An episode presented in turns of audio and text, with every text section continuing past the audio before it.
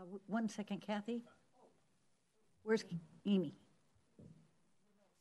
Yeah, but we don't see her.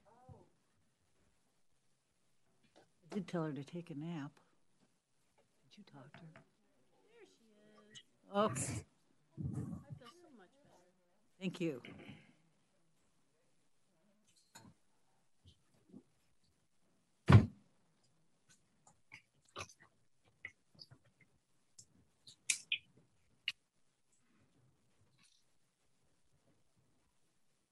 Recording in progress.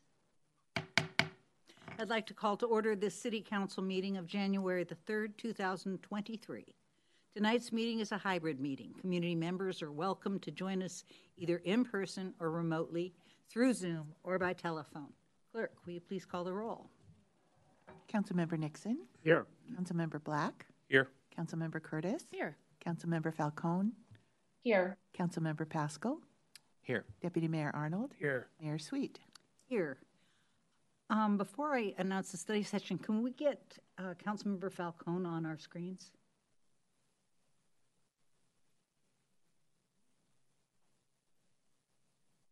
Or while you're doing that, I'll go ahead and announce it.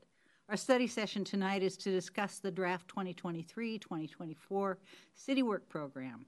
After our study session, we will be meeting in executive session to review the performance of a public employee. If you are a member of the public joining us by Zoom this evening, please exit and log off the Zoom feature during our executive session. You will then need to log back into Zoom when our regular meeting reconvenes at approximately 7:30 PM. City Manager. Okay, thank you, Madam Mayor. So this first presentation is actually mine, so I'm going to be joining you all at the podium here in a second.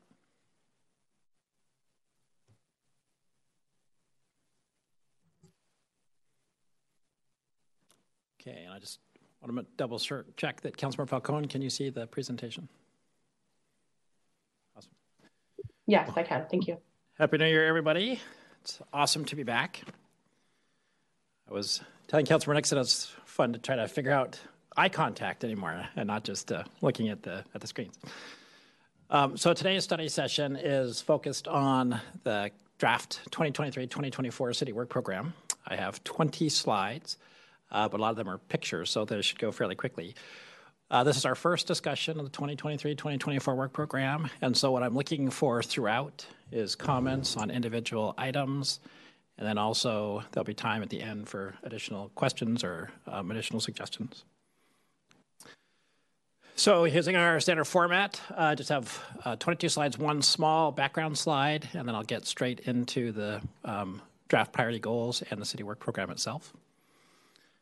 Um, so as you all know, but for the members of the audience as well, the biennial priority goals and city work program was uh, begun formally being adopted by the city council in 2011.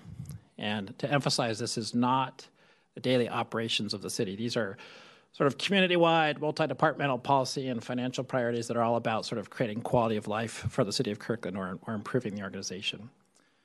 Um, since 2011, we have iterated and improved this process year after year. um, but one of the two bedrocks of this since 2012 is that the city council at that time decided to adopt a biennial work program rather than an annual work program. And that was done to highlight the relationship with the biennial budget process. And then a second decision that was made in 2012 was to focus on priority goals for each biennium. And this is of the 11 council adopted goals. Essentially, the council would say these are the four that we think we'd emphasize in this biennium. And so part of the reason this was done back in 2012 is we were still coming out of the recession. And the idea was to be clear that sometimes financial constraints made it not possible to have progress on all goals at, at each budget. So since that time, we have adopted priority goals, but the first uh, policy question discussion for the council is whether prioritizing them among the goals is still necessary. I did get a couple questions during the council calls that I didn't phrase that question very well in the memo, and some people were thinking I was suggesting getting rid of the goals themselves. So I apologize for that. Um, so I want to clarify now the intent was not to not have the goals, but rather than saying, for example, the first three goals in alphabetical order would be abundant parks, attainable housing, and balanced transportation. What we have found is that over the last couple years, we've ended up adopting all 10 or 11 council goals each time because the work program items were so interrelated and, and across um, all the various areas that we ended up just saying, yes, we are going to make progress in all these areas. And so this current set of goals that I'm proposing for the council to look at will probably also, all 11 will also probably be touched by the city work program initiatives. So, uh, so the first question for all of you is, as you're going through all this, is to assess does it still make sense to adopt priority goals with the resolution, or should we just go to the city work program and say that the intent is to make progress in as many of the goals as possible each time? So let me pause there before I actually get into the work program items and see if council has questions or comments. Any comments? Uh, Deputy Mayor Arnold? I would just say that I concur with that recommendation. As we look at the work plan, we list the goals for the individual work plan items that gets to the things that we're focusing on, but I don't think we need to actually prioritize among the goals.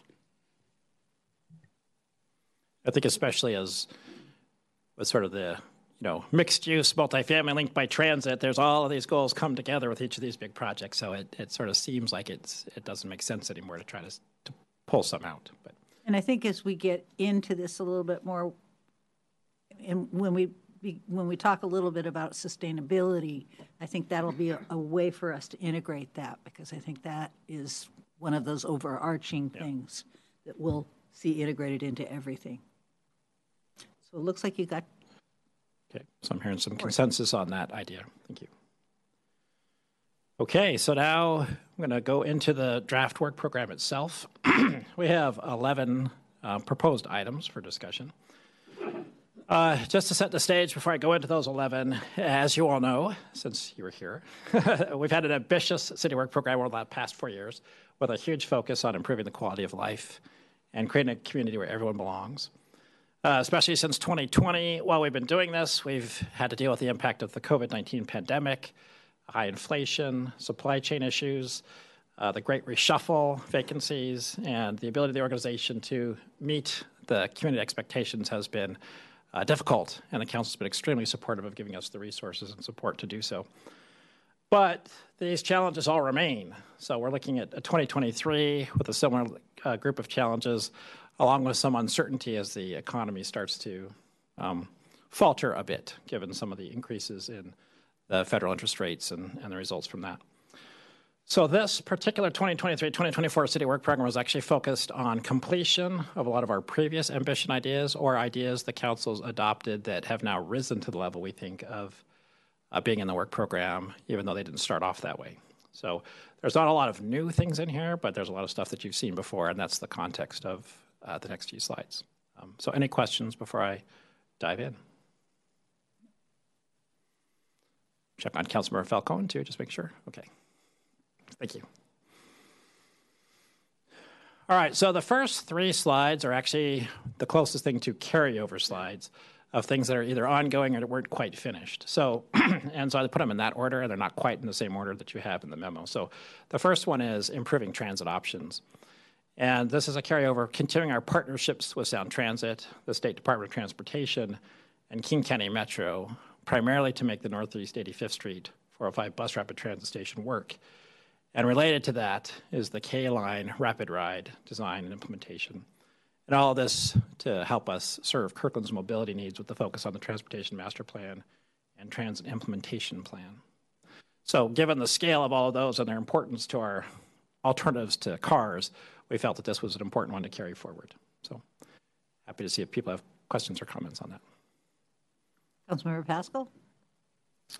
The only the only comment that I'd have, I think it's a good a good priority would be to it's not just about regional and local transit service, but it's also about facilities as well to support that service. So I would just recommend adding um, after and related related regional and local transit service and facilities to serve Kirkland's mobility needs. So facilities could be uh, transit amenities, could be a better access to transit, could be you know bus lanes, um, transit priority treatments, things like that. That kind of captures all of those things that are necessary to to to support that service.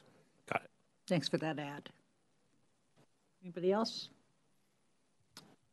Comments on this one? Okay.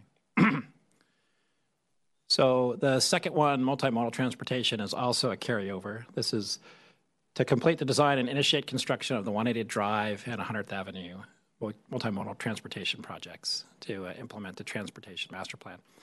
Um, I should have said, while these are close to how I might frame these in the resolution, I didn't intend this to be the final wording, so I welcome thoughts from the council on, you know, if you want to change anything.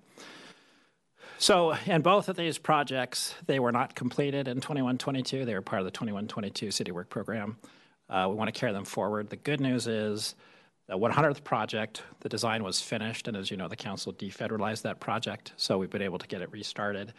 We will likely go to bid by the end of January early February for that project, so that's really good news. The uh, Juanita Drive project design was also held up a little bit as we tried to get some clarification from the state on how they are interpreting surface water issues. Those have now been fixed, and we think we'll be able to finish design in the first quarter of this year and probably go to the bid also by the end of the first quarter. So, uh, so these two were on last year's, did not get done, and so we're suggesting that we carry them forward to finish them. Councilmember Pascal. Thank you, Madam Mayor. So obviously, uh, very supportive of this and uh, really looking forward to seeing these projects move forward. A couple things. First is it would be nice, and- perhaps it's just me, I'd love to get a briefing at some point on kind of where they're at and more kind of Oh, sure. details. I haven't heard much about these in, in a year or two. And so I'd, I'd appreciate that. I mean, I'm just looking at the design here and like, there's a lot of new stuff that I, I see that, uh, you know, has been um, kind of move forward, which is great. And it'd be great to learn more. Um, the second thing would be that I think I raised this last time, and you might have a reason for this, but uh, last time we adopted this goal, we added 124th Avenue corridor uh, as part of this multimodal transportation because Oh. that's a major corridor as well, just like those two. And I was hoping that we could continue that goal of getting that one moved forward as well. Which Yeah, so I, Oh, 124th Avenue through Totem Lake, because that still is in progress, right? it is. Yeah. it is. Oh, makes sense. Is there, is there a reason? There, there was not a reason. I Actually, just going, why did I do that? So I, I will go back and check. I certainly, I don't think staff would have any issues with that. Okay, thank you. Yeah, because that's going to be an early win.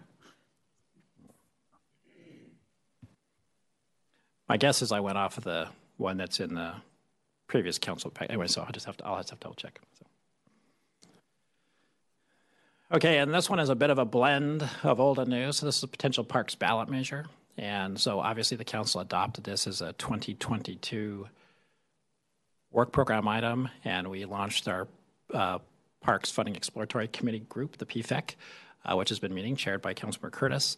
That group is going to meet through February and make a recommendation to the council in March, and so I thought it made sense to carry this as a one that we would say the council would make a decision about placing a parks measure on the ballot and accepting the recommendations of the PFEC.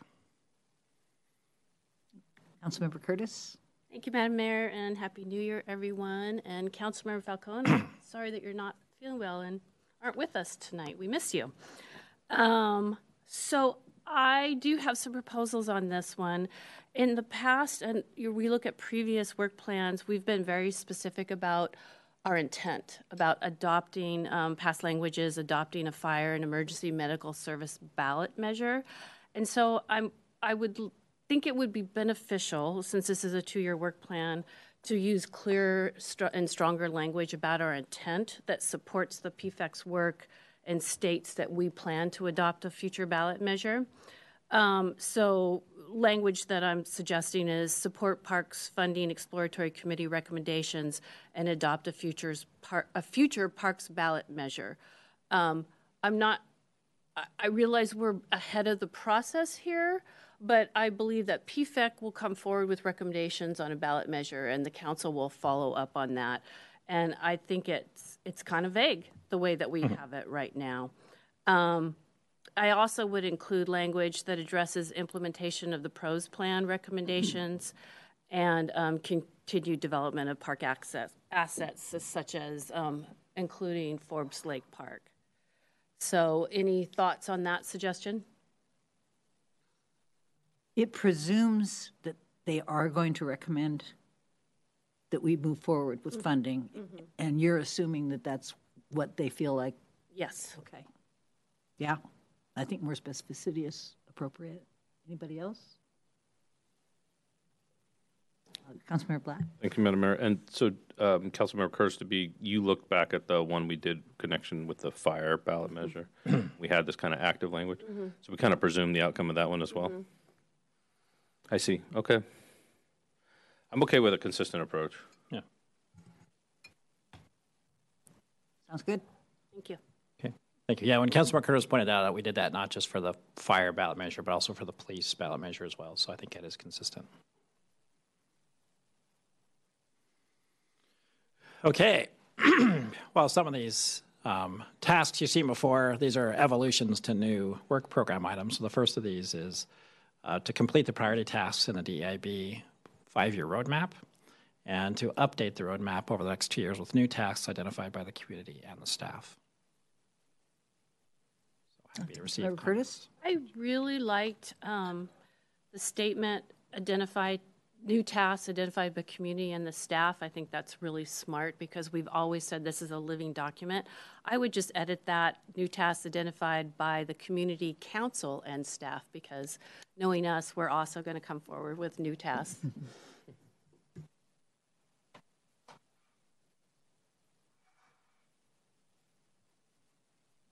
I think, I'm just going to mention this because I think I did when I talked to you this morning, but like um, sustainability, the, the DEIB is something that I feel is pervasive to everything that we do. So I don't know how you mush the words around to take those two in particular. I- I mean, I think Councilmember Falcone's comments to me earlier today was, well, we've got the DEIB one, shouldn't we also specifically uh, refer to sustainability? I don't know how you want to do that, but I, I, that's, that, something that I feel like needs to be throughout. Yeah, just uh, some thoughts on that. So, one, there are sort of two ways that one could do that. One could be to add a separate sort of implement the sustainability master plan or continue implementation of the sustainability master plan as a separate item. Um, Other way would be to look at doing it by expanding what we say about the comprehensive plan, which I mentioned in the memo. We're looking at that. Um, and I, I actually debated a lot of this when I was doing the drafting too about whether or not to do it. The only distinction that I really had was I felt that the DEIB work was still evolving and undefined. While there's some specific tasks, we haven't really learned how to do it well yet. Whereas the sustainability master plan was, I think, a little more specific and concrete and was already beginning to be tasks in each department. So, you know, surface water team has some, you know, the solid waste team has some, planning division has some. And so I, I felt like it was a little more closer to daily operations than the DEIB work was at this point, but I, I think it could easily be its own element as well. But we can bring that back up at the end of the slides and talk about. Councilmember Black? Well, thank you, Madam Mayor. Do you want to talk, do you want to talk about this, the, a possible sustainable, sustainability master plan bullet point now or wait? Right.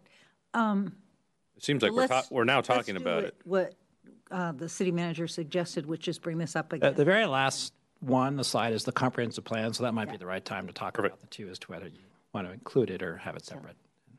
Okay, thank you. Make sure I'm also making sure if Councilmember Falcone has any. I'm watching her. Thank you. I don't. Thank you for raising that point, Madam Mayor. Um, yeah, I have, I'll have that comment when we get to that discussion. Thank you. Great. Thank you so much. Okay, the regional crisis response entity. Um, so this one is to implement RACER, the regional crisis response entity, um, and to help establish a North End behavioral health crisis clinic, and in partnership with our radar cities of Bothell, Kenmore, Lake Forest Park, and Shoreline. So as you all know, all the interlocal agreements have been signed, but there's quite a bit of work that's going to happen in the first six months to get Racer up and running, and then more time to figure out how it actually works out in the field. And then the crisis clinic itself, um, while a lot of good work is happening, it continues to have small hurdles, and we think that the city keeping our eye focused on making sure that happens is another reason to have this in here. So happy to answer questions. Uh, Councilmember Black? Thank you, Madam Mayor. Uh, so just one quick comment on this one, uh, since we're discussing, we're talking about both the Regional Crisis Response Agency, RACER, and the Health Crisis Clinic. Um, the city manager and I talked about this earlier today. We are, with respect to the crisis clinic, we're partnering not just with our uh, radar cities, but also with the county. We're looking for opportunities to um, partner with the county and the state. So one of the suggestions would be with the cities of Bothell, Kenmore, Lake Forest Park, and Shoreline, the county and the state. Are you okay with that? Councilmember Curtis. Okay, this is a nit, and you guys forgive me for it. But Regional Crisis Response Agency capitalized makes it a thing. I feel like North End Behavioral Health Crisis Clinic should also be capitalized because it's, Can you put on your microphone, Councilmember Curtis? Oh dear, I have to say that again. Okay. Thing. Regional Crisis Response Agency is capitalized. I think that a North End Behavioral Health Crisis Clinic should also be capitalized because it is an entity. Um, and it just sort of fades away in the sentence when it's lowercase. Thank you. You're an major. Yeah, and I can follow up with connections to see. They may actually have a name for it. I don't know, but we'll, we'll look into that. The Regional Crisis Response Agency, in all capitals, I had that that way because that's actually what we did in the um, ILA and Articles of Incorporation, but I think that's a good comment. We're certainly not trying to diminish the clinic.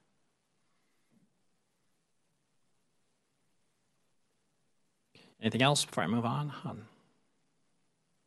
Looks good. All right. As you know, we've been making great progress on our fire stations, uh, but we want to keep a renewed focus on that since it came out of a ballot measure, and it's obviously tens of millions of dollars and, and one of our sort of bedrock um, public services, which is public safety. So this is uh, to complete construction and open the new fire station 27 in Totem Lake and the renovated station 22 in Houghton, and then complete design of renovation of fire station 26 in Rose Hill and fire station 21 at Forbes Creek possibly initiate construction, but they may not happen by the end of 2024. We'll, we'll have to see, but uh, certainly to finish the first two and get the design completed and hopefully out to bid. See if folks had thoughts on that. Councilmember Pascal? Thank you, Madam Mayor. So my, my only thoughts on this would be that we're, we're implementing a number of things. These are a number of things that we're implementing through the, through uh, Proposition One that was passed. Um, and one of the other big struggles we've had is with hiring and getting firefighters, um, hiring firefighters and, and uh, bringing on the services that we're also that the voters approved. So it would be nice to be able to say something about, you know, really trying to work to stabilize our workforce uh, and to, you know, implement, you know, the dedicated aid car and other things that I think we're targeting for the later this year, hopefully, or, or early next. That's correct. That So about completing hiring and implementing the enhanced levels of service Yeah. that were part of the ballot measure. that's better language. Thank you. Sounds good. Uh, Councilmember Black?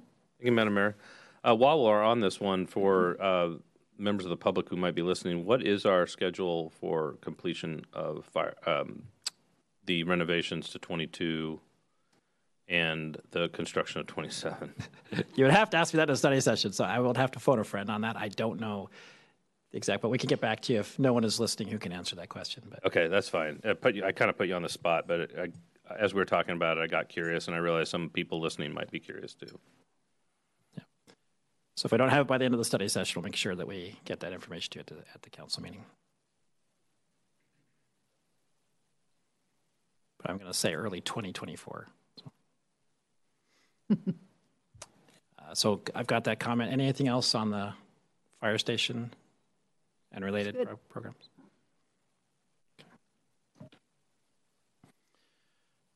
All right, so I call this attainable housing throughout Kirkland, and there's a bit of a laundry list here. I almost made it bullet points, but it's, it's also in a sentence. And so I actually have a few slides about these projects because I want to make sure people understood the magnitude of them.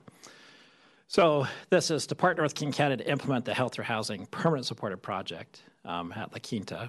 Um, that's obviously going to be coming to the council for discussion on the interlocal agreements and operating agreements earlier this year or later this year. But then we're also going to need to work with the county on the renovations. And actually, the city of Kirkland has the opportunity to assign 60% of the space to East Side and Kirkland residents who are experiencing homelessness. So wanted to keep that at the forefront. But then also partnering with Arch and developers to implement several big projects we have. The first is the Polaris project, which this is actually a photo from the design review board of that Polaris project. This is the building that will be right next to the Fred Meyer, uh, the former Buick dealership. And then the Ardea and Totem Lake project, and I have a, a, photo of that. The Kirkland Heights renovation, I have a photo and an uh, explanation of that, um, as well as the teen housing project. And then to complete the affordable housing requirements and incentive zoning for the Northeast 85th station as part of phase two. So we did it for the commercial uh, part, but we have not yet done it for the second part. So um, I can either go to the housing projects themselves or I can take the comments here first. I think we want to see the pictures. Okay, okay. So, so Ardea at Totem Lake. Oops, I left off the lake. My my apologies. Um, so a lot of people had asked me, where is this project? So that's right by the 405 ramps, I guess, uh, north of McDonald's would be my reference point for my kids. and uh, so this is a recommendation from the Arch as part of the trust fund. So their request was fully funded, and you can see where it's located next to the transit center and to Totem Lake. Um, this would be 170 studio and one bedroom apartments with the affordability of 40, 50, and 60% AMI. This is focused on senior housing and senior veterans housing. So, um, and part of the reason it scored so high is its location next to transit. And each of these projects will be coming to the council for adoption as part of the Arch Trust Fund round. Um, any questions on Ardea? The Kirkland Heights project, this is a current King County Housing Authority site. Um, so this is uh, just north of the Mormon Church, you know, next to 132nd Square Park. Um, they got most of what they recommended, and then I think you might recall in the budget process we allocated the 500,000 we set aside in real estate excise tax for housing to the other half. So this would be fully funded if the council approves, the Arch Trust Fund round. Um, and so what they want to do here is they have very few one, two, and three bedroom uh, townhome style apartments in their portfolio. So rather than sort of tear this down and really rebuild it with density, what they want to do is they want to rehabilitate each of the existing buildings and then on most of them add a third floor. And so when they're finished, the uh, count would go from 180 to 276 units. You can see the white is essentially where they would be adding the third floor, and then they'd be creating one new um, amenity building and then you can see the affordability there. So, um, and then this is one of the places where we have one of our highest percentage of BIPOC residents. So, you know, meets many Arch goals, but also many Kirkland goals. Let's see if Council had any questions on that. But each of these is going to require quite a bit of work over the next couple of years from our planning department, but also it might take some, you know, supplemental funding or other actions to, to make sure they all happen. The Friends of Youth Landing Shelter Service Center. Um, this is a, a, building that they purchased, and so they are now looking to Arch and to the city of Kirkland to help them get it renovated in time for them to move in prior to them losing their current site in Redmond. So they did request $650,000 from Arch, which was awarded. Um, this building, if you're wondering where it is, it's up by the hairpin turn um, at the very top of Kirkland in the sort of upper right um, where the CKC comes together and turns and goes down Willows Road. So if you're driving up Willows Road to the hairpin, this is up on your left. So it's um, it's a little bit isolated, but the intent would be that they may not be in this building more than a few years and then transition to another place, but they needed to find something quickly, so they purchased this, and then they've been working with the region to help them make it work. And this would have 26 beds for emergency shelter for uh, youth 18 to 24. Uh, Councilmember Nixon. Yeah, I'm pretty familiar with that space because I live right in the neighborhood, but that's pretty far from any transit service today. And something we might want to add to the transit plan is how could we help them get people to and from there with a shuttle or something like that?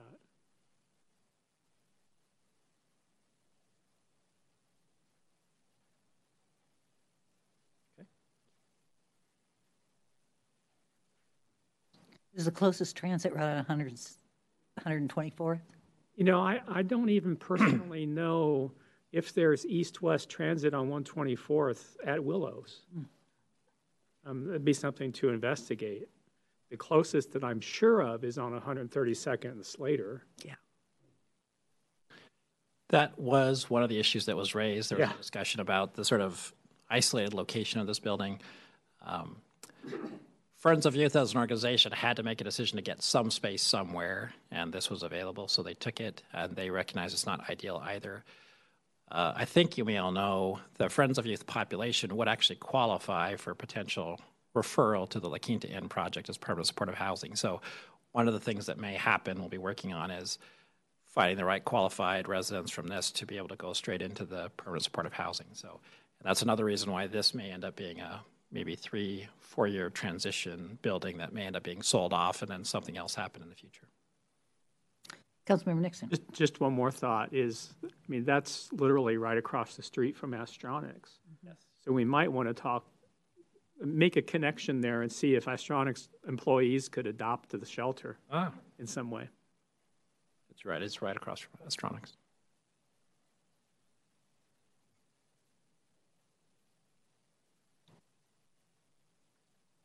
Thank you. Okay, and this is the last slide on this topic, and then I can see if you have questions on it. So this is the Attain Sixplex. Uh, Councilor Nixon is very familiar with this, as he's on the board of Attain. So uh, this is property that's already owned by Attain, and they have two fourplexes on two different sides, but they have space to build a sixplex in between the two buildings. Uh, they've come to Arch a couple times, and Arch Citizen Advisory Group feels that the project is not sufficiently developed that they can invest in it, but they did allocate $50,000 to help them provide some professional services to get it to the next level, um, and then encourage them to come back to a future funding round. But so this could be a project that's funded fully by the city of Kirkland at some point. It could be a project that gets some Arch funding, but the Arch um, Advisory Board really wanted to encourage the sort of, sort of size and type of housing, but they did feel that the standards of uh, what they needed to see to invest hadn't yet been met. So they wanted to provide something, but and then this would be something that we'd want to help make happen as well. So I don't know, Councilmember Nixon, if you wanted to add anything to that. I probably can't say a whole lot because, like you said, I am on the board, but um, it, it's something that I think a lot of nonprofits run into is the chicken and egg problem. Is that it costs a lot of money to do the design, but you can't get the money until you do the design. So, Right. yeah.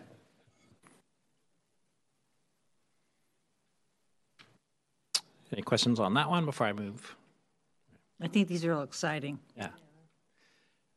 So that was my last um, project that was on this list, and so the question is, Oh, I'm sorry, is this a, you know, this project, is there anything else the council will say about this particular one or including this on the city work program? Well, thank you, Madam Mayor. I was just going to ask the city manager, since uh, folks listening might be curious, how many total units of affordable housing would these projects add to the city?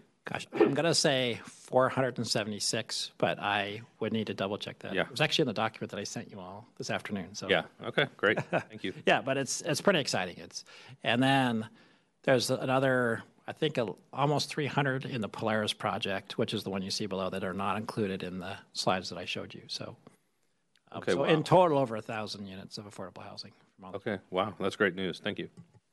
So we are well toward meeting our goal. That's great. This would be about two years of the 20-year um, housing targets that we set, the council set. So it's exciting in that we have accomplished that, and then we realize you have to do that again every year for the next 18 years. but nevertheless, it's it's something great to celebrate. Okay, so the next item is Uh, focus on implementation of the Safe Routes to School and pedestrian and bike safety projects the council approved in the budget. So this would be to actually issue the bonds and actually move to project construction and implementation. So given that the council adopted a $20 car tab and given that we'd be issuing debt, those are two unique things. And I felt that it made sense to keep this to the forefront. And also the projects themselves are sort of throughout the city and multimodal. So I felt it rose to the level of staying as a city work program item. Looks like we agree. I see Councilmember Oh, Falcone. Member Falcone. Thank you, Madam Mayor. Thank you, um, City Manager. Um, I think this is great. I'm glad to see this on here. Just one minor suggestion is in the language that we use. We've moved towards more inclusive language with talking about not just pedestrian and bike safety, but kind of walking and rolling safety. So I would suggest that we um, do that to capture folks who um, get around by means other than walking and biking. Thank you. Thank you.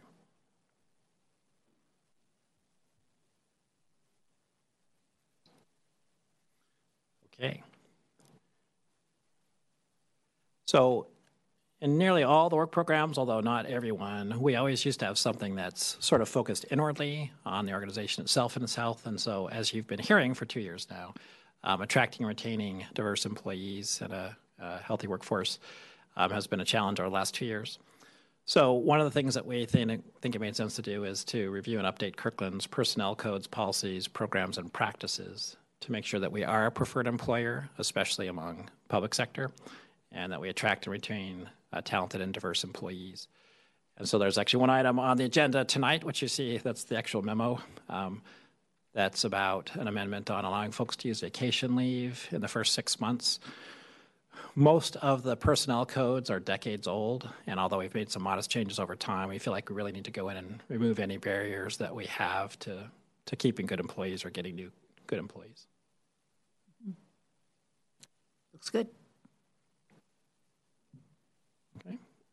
Any comments on that? All right. Councilmember Black. Thank you, Madam Mayor. Since city manager uh, specifically asked, Yeah, there you go. I was going to say just real quickly, this is not sexy.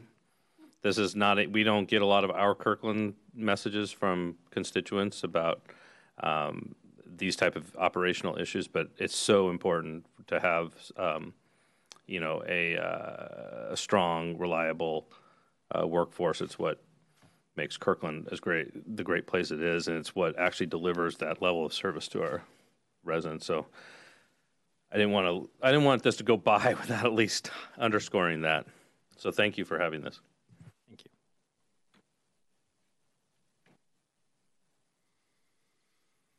All right, so the 2025-2026 budget, um, uh, almost every city work program, but not all. We've usually had a, and the next budget's coming, and we want to make sure that that's also a good budget. So, and because that covers sort of the entire gamut of the organization, uh, we've kept this in.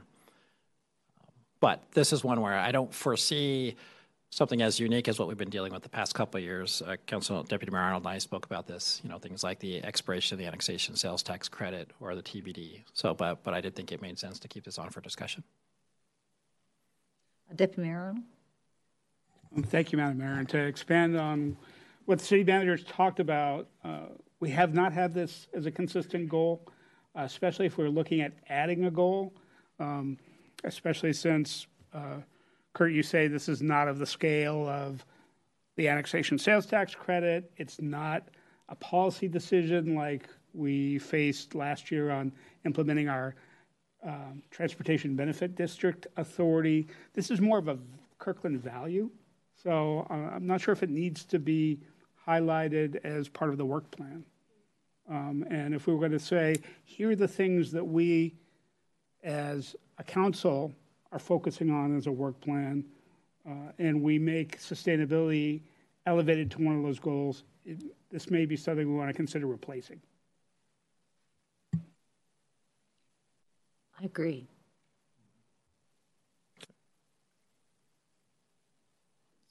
Sure, like checking on Councilmember Falcone. Any comments? Thank you. Okay.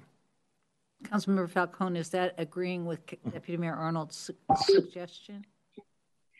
I mean, it is. I I'm on the fence. I'm fine either way, whether we keep it. But if we need to um, cut something in order to elevate sustain having a sustainability item in the work plan, then um, I would absolutely support that. Thank you.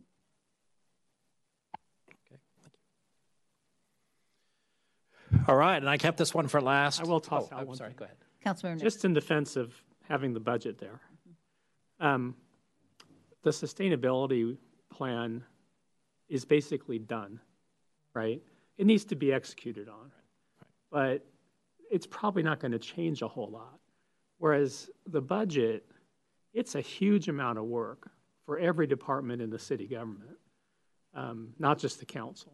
Because we ask them to basically look at everything they do and justify it and um, uh, figure out, you know, where the gaps are and um, tr- try to come up with how they would fund new programs, right? So um, I also think that the budget, I mean, we do get a lot of public input on sustainability. There's no question about that.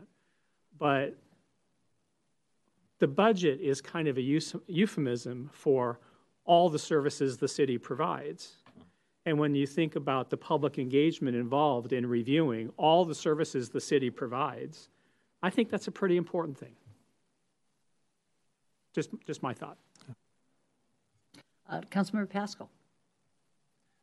These are these are good discussions. I mean, the thing, the way that I think about it is when I look at the other work program items, they're discrete um, tasks that might not carry on into future work programs two years from now. Whereas this, this is going to be something that we continue creating a budget is something we have to do, we're required to do.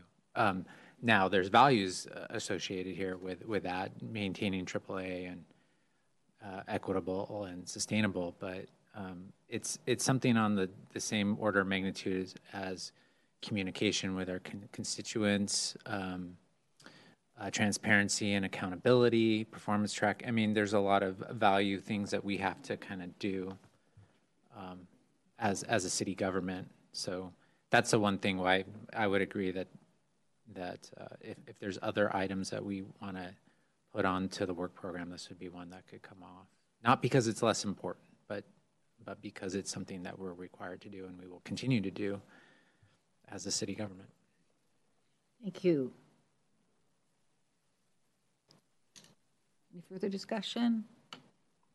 I, I, I mean, I think these are great remarks. Um, I, with Mr. Nixon, I absolutely, it's it's a vital thing for us to be conscious of, and it's probably one of the things that the community is most interested in our being being able to demonstrate that we're doing a good job, and we are able to demonstrate that we're doing a good job.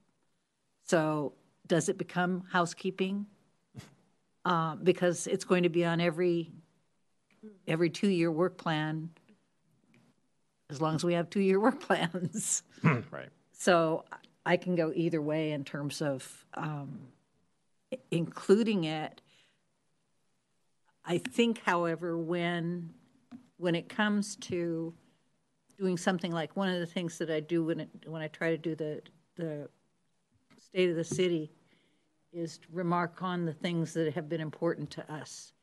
I certainly wouldn't want to lose this as something that is vitally important to our performance and to and to the city's performance. So I guess if I were to pick one, stay or go, I would pick stay. Um, all of these things, particularly as we've been talking about the sustainability issues, are ongoing work. It's not like they're not on the, so I think maybe what I'm saying is if we if we add another one for sustainability, it just allows us to take credit for it at the end. right? I guess a couple thoughts. One, that there is no cap on the number of work program items, although obviously you want to be aware of the capacity of the staff and your own selves to, to deliver it. But so you don't necessarily have to cut one to add one, right? And um, I had the same debate, but I included it because I do think, for a lot of the reasons that Councilmember Nixon raised, it's, it's just so big and it's where a lot of policy happens, right? The, the budget's your policy document as well. So um, you don't have to decide this today. This could be something I could bring back at the next one too, and just sort of have at the end, and you could debate it if you wanted to include it or take it off at the very end as well. So, Councilmember Black. Thank you, Madam Mayor. Um, just in the interest in weighing in on this one, I, I like. I think a couple of my colleagues are kind of two minds about this, but you know, it continues to be one of my priorities, and I think I'm probably speaking for most, if not all, of my colleagues when I say this. The that we our goal, one of our key touchstones is building people's confidence uh, in their city government, and uh, kind of echoing a, a few of Councilmember Nixon's remarks. You know, that's what when we do this, when we and we do this well, We do this well in part because we have just amazing CMO, uh, city manager's office, and amazing uh, finance staff. But when we do this, that this is a this is one of those key elements that, that builds people's confidence in our government. But but I also, you know, Councilmember Pascal made the point. Also, our, our transparency and our accountability and our communications with our public are also part of that building that confidence. So. Uh, I'm kind of two minds about it. I think in the end, I would probably um, side with the mayor that um, if we don't have to remove one in order to add one, uh, I would just be inclined to keep it. So maybe my suggestion would be I'll bring it back, include it in the final product, and then you can have a final discussion of it before you adopt the resolution. Would that Great. work for everybody? Okay, and then this is the last one.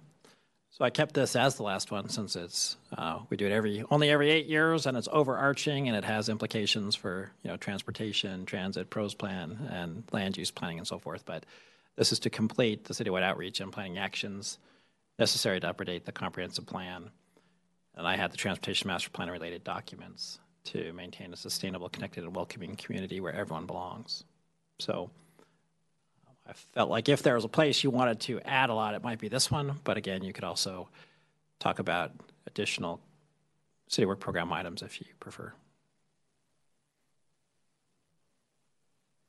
Councilmember Curtis. Well, it sounds like, just by the comments tonight, all of us in our mind flagged sustainability as not um, a specific goal, and it, it's sort of tucked into other places. And the, it's important to the community, it's important to us, and how do we elevate it? And uh, just like you, I went back and forth. Should it be its own goal, or should we expand it more um, during this comp plan discussion? what I came up with is the comp plan is hu- obviously hugely important. This is our 20 year vision. And so it made me want to expand on this more to be more clear to the community what the comp plan encompasses because I think that a lot of times we know what it is, but not necessarily can communicate, or the community doesn't really understand what it is or our needs in education. So I was moving towards sort of throwing the kitchen sink in here and adding more details around continued housing actions, um, a stronger emphasis on environmental focus uh, that includes, you know, that we call out the continued implementation of the sustainability master plan because we talk about the comp plan, we talk about the transportation plan, but we don't talk about the implementation of our housing strategy plan or our sustainability master plan. So the, that was the direction I was going in. So some of the things that I jotted down was um, add something to this that that I thought our housing goal is great, and I was of mind to put what I'm going to say in that goal, but maybe it goes here. That I would like to add something that reflects additional housing actions and opportunities. And the language I came up with was continue to implement strategies for the from the housing strategy plan because again, we're, we're, we're using it and the community worked hard on it, but we don't call it, call it out as much as we could. Uh, prioritizing the retention and construction of attainable and diverse housing and monitor success through the Kirkland's Housing Dashboard because I think that that is something that we also need to continue to do and be really clear in our minds that we're doing that. I mean, we just talked about the 476 units. That's wonderful, but there's also a ways to go.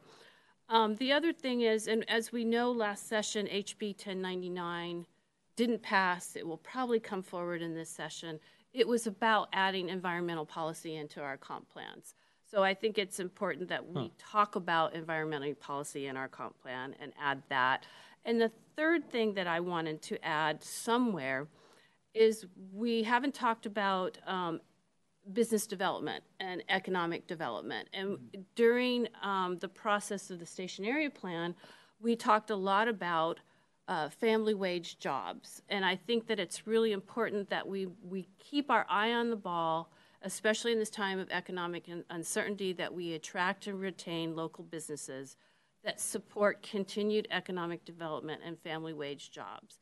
So those are three things that we can fold into this comp plan bullet or perhaps they end up we pulling out to their own bullets and our work plan gets really long. But that's the direction I'm going is to um, to make this particular work plan item more comprehensive. Thank you. See, Councilmember Falcone. Oh, I'm sorry. Councilmember Falcone. Thank you, Madam Mayor. Thank you, um, City Manager. Well, Councilmember Curtis, I'm glad I went after you because you covered a lot of what was in my notes already. So thank you. And um, Mayor Sweet, you mentioned earlier um, uh, my comments to you about wanting to, to elevate sustainability, in particular implementation of the sustainability master plan. Um, I agree with Councilmember Curtis. I think that we could flesh out this um, work plan item a little bit more in the language that we have. My preference would be to have a separate item for sustainability and implementation of the sustainability master plan. I think that warrants its own item. Um, but the other items I agree, I think should be wrapped into here. The only thing I would add to the housing, uh, Councilor Curtis did a wonderful job um, discussing um, the housing plan implementation and um, and kind of what wasn't in the housing, the other housing action, the attainable housing. But one thing that I think is still missing is discussion on missing middle housing. We had our um, at our council retreat, I think it was last year, a great, great discussion around affordable housing, and part of that discussion was around missing middle housing and how we actually see more of that implemented um, to follow up to the legislation that we passed a couple years ago, or almost three years ago now. Wow. Um, and so I'd love to see, and that's something that after the discussions that we've had since the council retreat have really been focused on um, that that would come as part of the comprehensive plan update. And so I think that's something that's important enough that should be called out specifically here, whether that be um, taking a look at our missing middle housing legislation itself or what other barriers there may be to that actually, um, to us seeing more missing middle housing being built. Uh, so those are my two main comments. Thank you. And you would be amenable to, to splitting those among the existing actions and adding the sustainability one. Yes, I think that we can, as Councilmember Curtis suggested, add some more detail here under this item around housing and around um, perhaps under um, environmental issues as well, as she mentioned, um, House Bill 1099. Uh, but also, I think uh, sustainability master plan warrants its own item. I would, if you know, I would like to see it added somewhere. If you know, the majority of us think that it should fit in here, I think that's fine as well, but my preference would be for a separate item. Thank you. Further discussion? Uh, Councilmember Curtis? I just have a follow-up question to city manager, and you may be phoning a friend. Okay. Um, but I seem to recall that we passed the housing strat- uh, the housing strategy plan in 2019. Mm-hmm. And it, was it supposed to be a five-year document? So will that be something that Ah. we're That is a great question. Because then it, it's about time. 24. Yeah.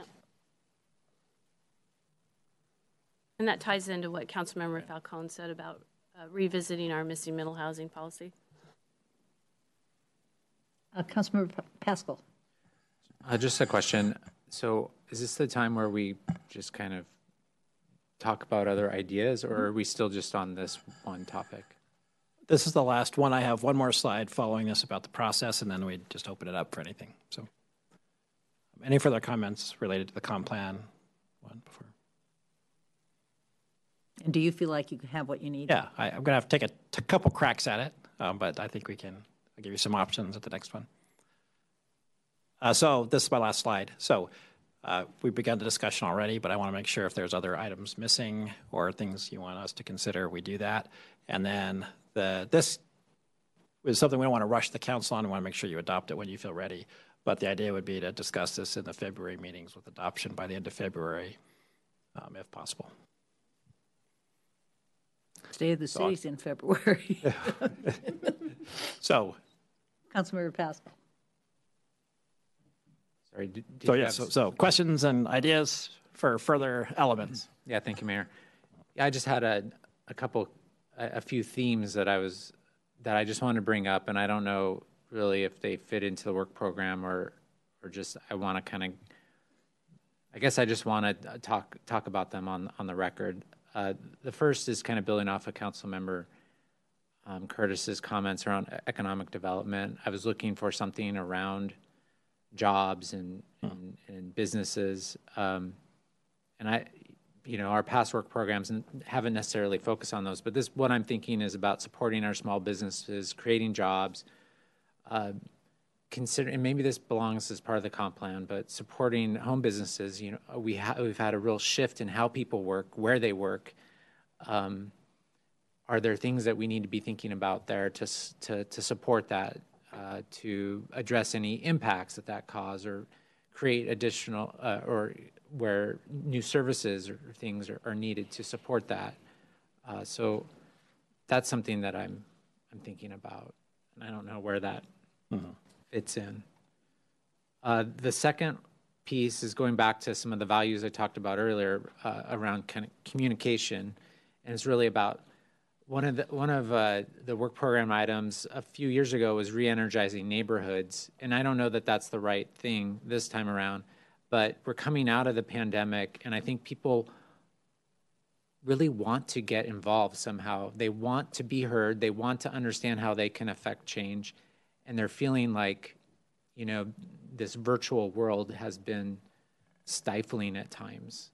Um, so how do we help promote that? So, you know, where where people feel valued, they feel heard, where their input is considered, they know how to get involved. Um, they're aware of major items that are coming before us that we need to hear from the community on um, that our boards and commissions are are uh, that we've given them good, clear direction. They're feeling energized and, and part of the decision making process. That people are just feeling very encouraged to participate in, in government. And I'm not saying that that's that's not happening. I'm just saying that we are coming out of this time period where I don't think that I think there's some things that we can kind of shore up there um, um, to promote that. Um, do, do I have specific ideas on that? No, that's just kind of the theme that I'm I'm talking about. That's what I hear from people that I talk to. Um, and it could be just, I think, some folks being disillusioned about just that whole 85th uh, Street process and how long and uh, time consuming that was, and not feeling that they ultimately, um, that their time that they invested was, was, was something that was productive. Uh, and then the third item was around the account- accountability and transparency theme. And we've done a really, really good job uh, with dashboards. And I mean, I'll call out like the police department dashboards, uh, really, really good stuff. The housing dashboard, um, performance tracking around the parks does that on a monthly basis with their monthly report.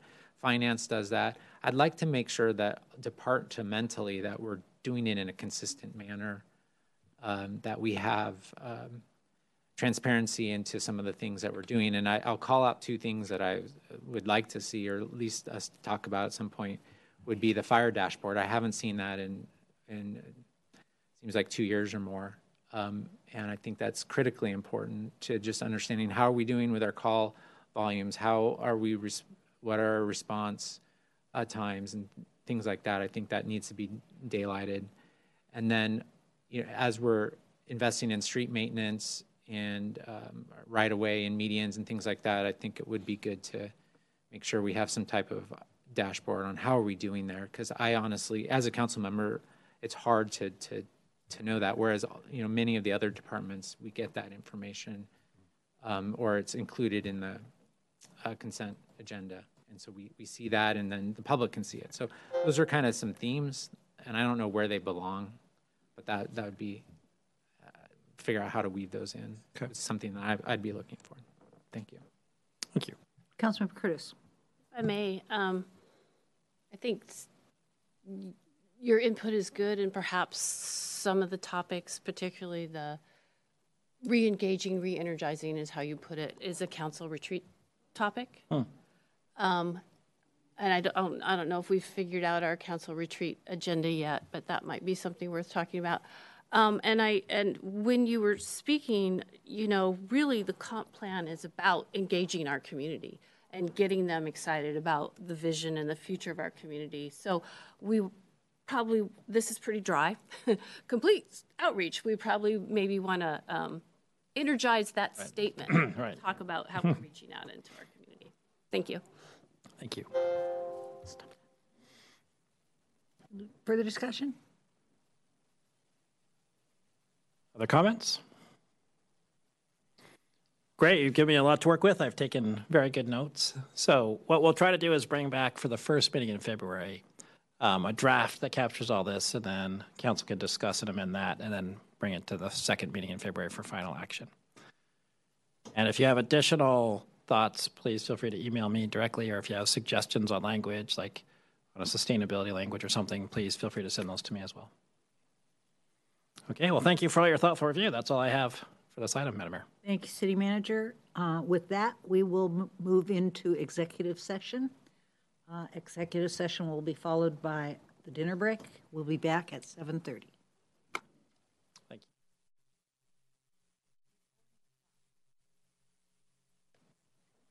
Thank you.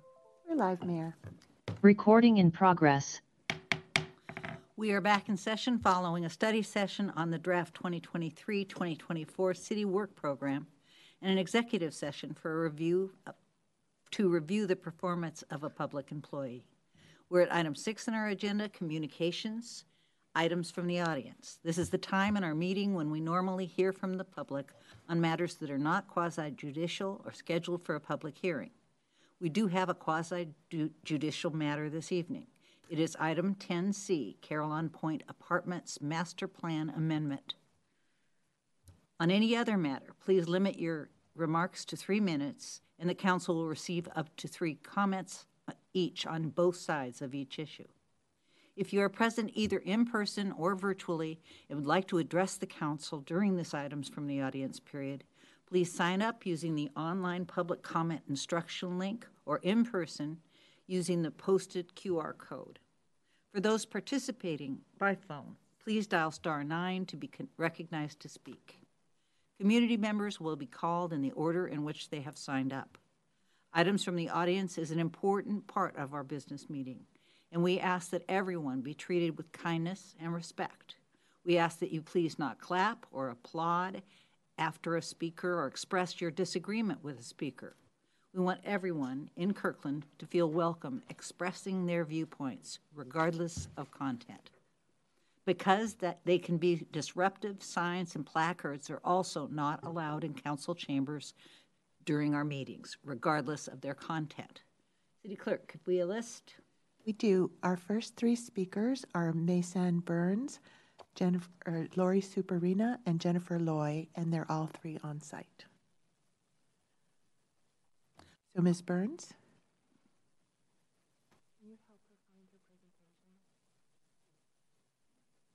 Ms. Burns, can you say your name again? My name's Mason Burns. Thank you. That's okay.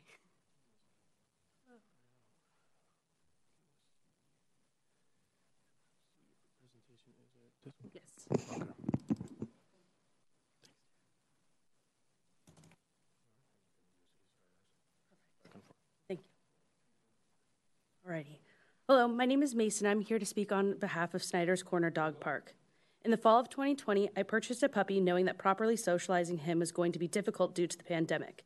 In 2021, just one mile from my home, an underutilized field became the new home to Snyder's Corner Dog Park. I started bringing Bentley to the park every day to help him socialize, not knowing that he would not be the only one making friends there. Rain or shine, we went to the dog park after work for him to exercise and play with his friends and for me to decompress from the day with my newfound pack. When the park closed on November 1st, I was disappointed that now I had to drive 15 minutes or more to the nearest dog park and that my connection with my community would not be as seamless. Additionally, the other parks aren't as visible as Snyder's Corner Park, and therefore I feel unsafe to walk through the trees or off the beaten path to get to them. I was born and raised in Kirkland. I've never seen a better use for this lot and never expected something so simple would build a community as strong.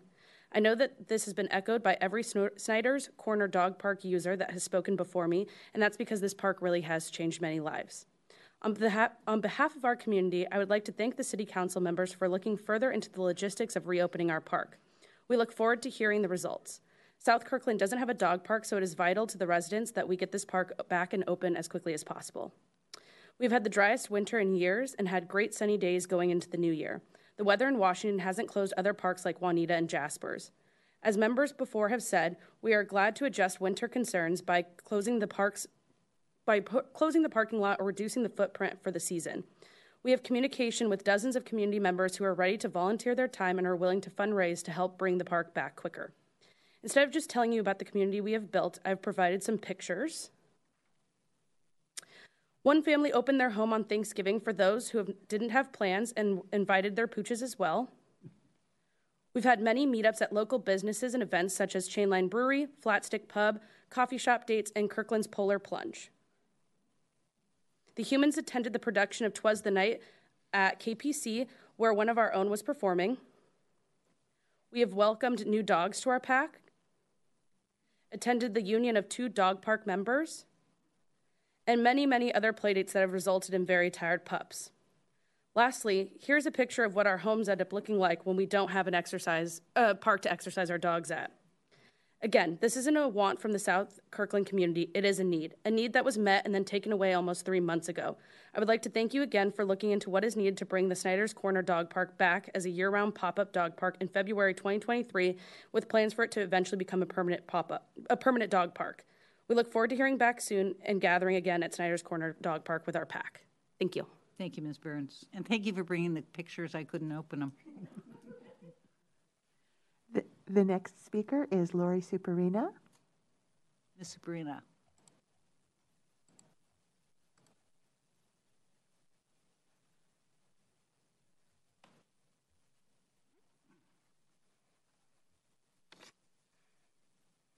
Hi, thank you.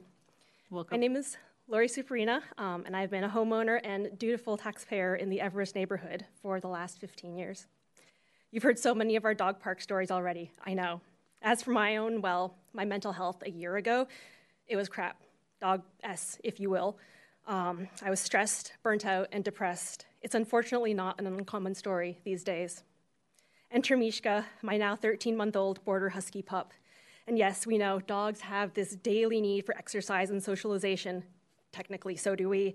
It's just that his is both non negotiable and insatiable. Now, don't get me wrong, I've been so thrilled living next to the Cross Kirkland corridor, and I'm so delighted at what it's become.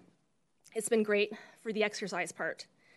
Marymoor's 40 acres of dog park is also great for hours of romping around, even if getting there can take an hour round trip thanks to traffic. But neither of these have that social stickiness.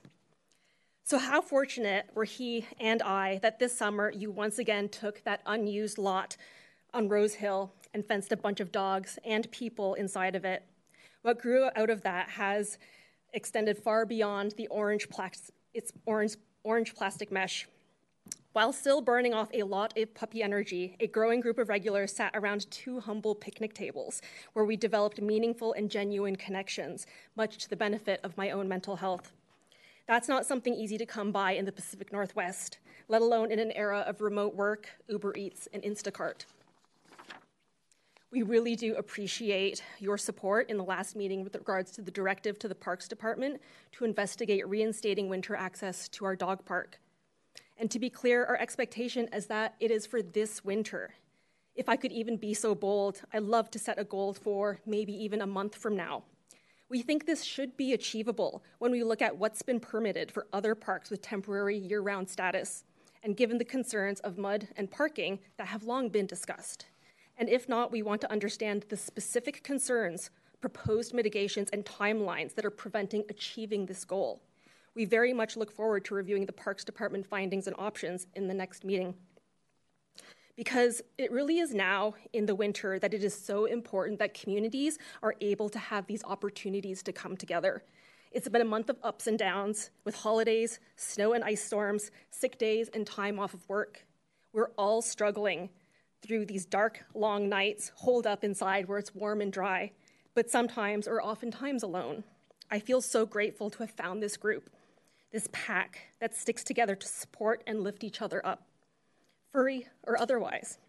And I remain optimistic that we will soon have our park back to help maintain and nurture these very important relationships for myself, for Mishka, and for the rest of the community. Thank you. Thank you, Ms. Superina. The next speaker is Jennifer Loy, followed by Alex Zimmerman.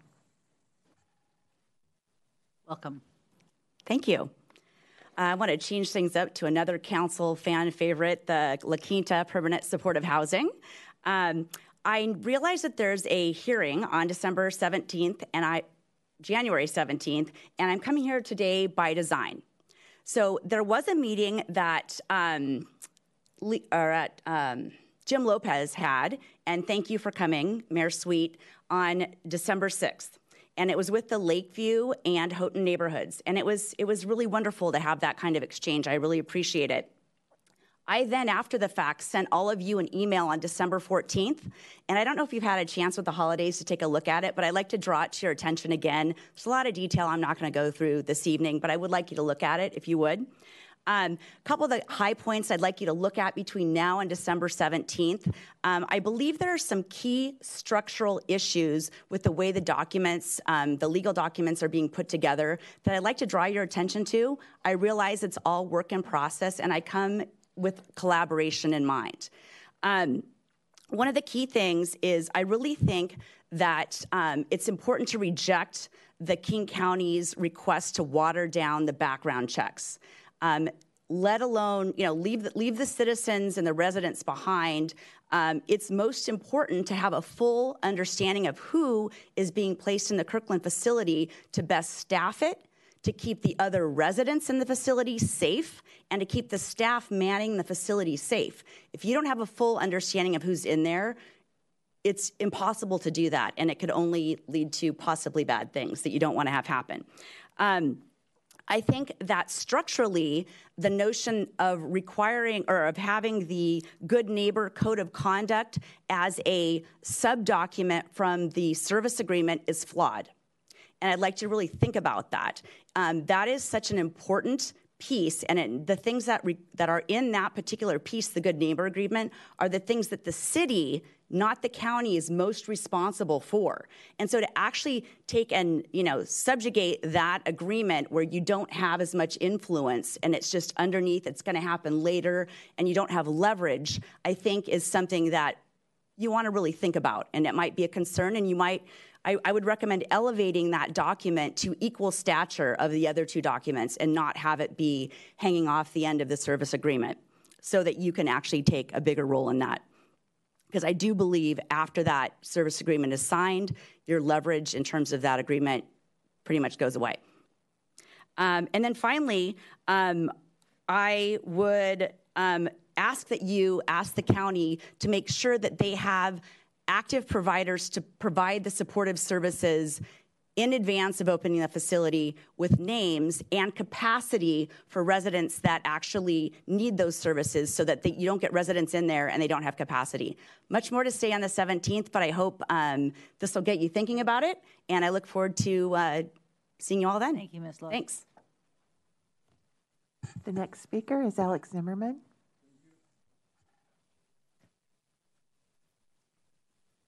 Welcome, Mr. Zimmerman. Thank you. Sieg Heil, my damn Nazi Gestapo democracy fascist, MAP and Psycho. My name Alex Zimmerman, and I right now candidate for King Country Bellevue Council 23. So I come right now to speak about situation what is I see right now for many years, and I 10 times have candidate before. So I spoke to Bellevue very simple. I did ask them, open a page in, in city.gov and put everybody who go for election now. To you too. I spoke right now everywhere about this. Mercer Island, Redmond, Kirkland, Bellevue. What does this mean? This means we know who will be go for election. And uh, I ask City Bellevue you too. You know what this means? For forum every two weeks. I explain to you why. We have absolutely idiotic situation, absolutely identical to German Nazi, what has happened in, in Germany uh, uh, uh in 33. In 33, only 30% of German vote for, for Hitler, for Nazi socialist. But to, to 1939, 100%. Why? First, because Hitler did something very good. Yes, job, money. And because people scared. He killed everybody who have different opinion. This is exactly what has happened now here in King Country in Seattle. We go to election in May. Before August, it's two months. And for my 10 year experience, 10 time experience, sometimes it's no forum, sometimes it's one forum for one hour. So how is a 35 percentage idiot, you know what it means, elect only Democrat? Because they scared. You know what this means? Nothing different. All people in this planet identical. All human beings identical. They scared. They scared. We want feel comfortable in safety. They vote for Democrats. They not care about who they, they elect because it's not their goal. Their goal survive what is happening in German Nazi and Tory. So my proposition very simple right now.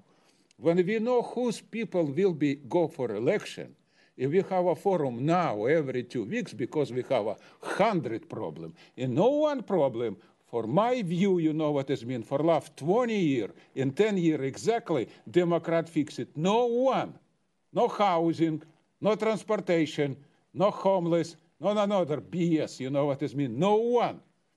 So my proposition right now very simple to everybody who go for election. Come here and talking about this. Put your name in your website so people know now who will go for election in May. You know what this means? And when you will start talking in have a forum every two weeks, it can change fundamentally everything. This is exactly point. Thank you very much. We have no other speakers signed up at the moment. Okay, is there anyone else who would like to address the, the council at this time? Seeing none, I declare this items from the audience period closed. Um, that takes us to the consent calendar. Before we have a motion, I'd like to ask Deputy Mayor Arnold to present the audit of accounts. Thank you, Madam Mayor. We had payroll in the amount of $4,612,362.30 and bills in the amount of $7,007,598.02. Thank you. Can I get an, a motion to approve the consent calendar? Moved. Second. Been moved by Councilmember Pascal, seconded by Councilmember Black. Um, any discussion?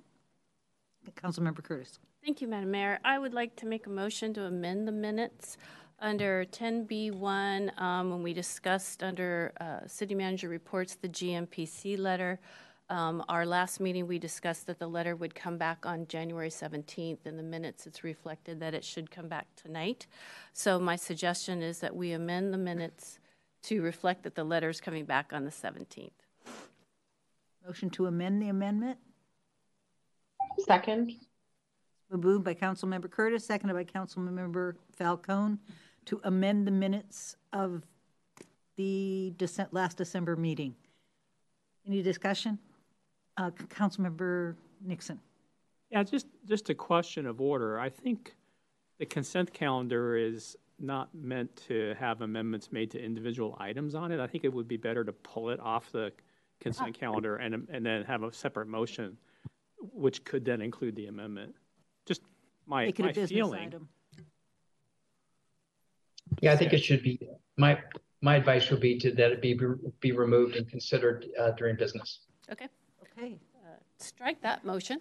I would like to make a motion to uh, Just pull that. pull the consent calendar and make it item. You want to pull this item from minutes from the consent? Oh, this is too hard. You don't have to make a motion. Kathy says I don't need to make a No, motion. you don't. Let's pull it. Okay, so is that will make, 9A1 or 9A2? 9A2. okay, so that will make it become business agenda And F. in F.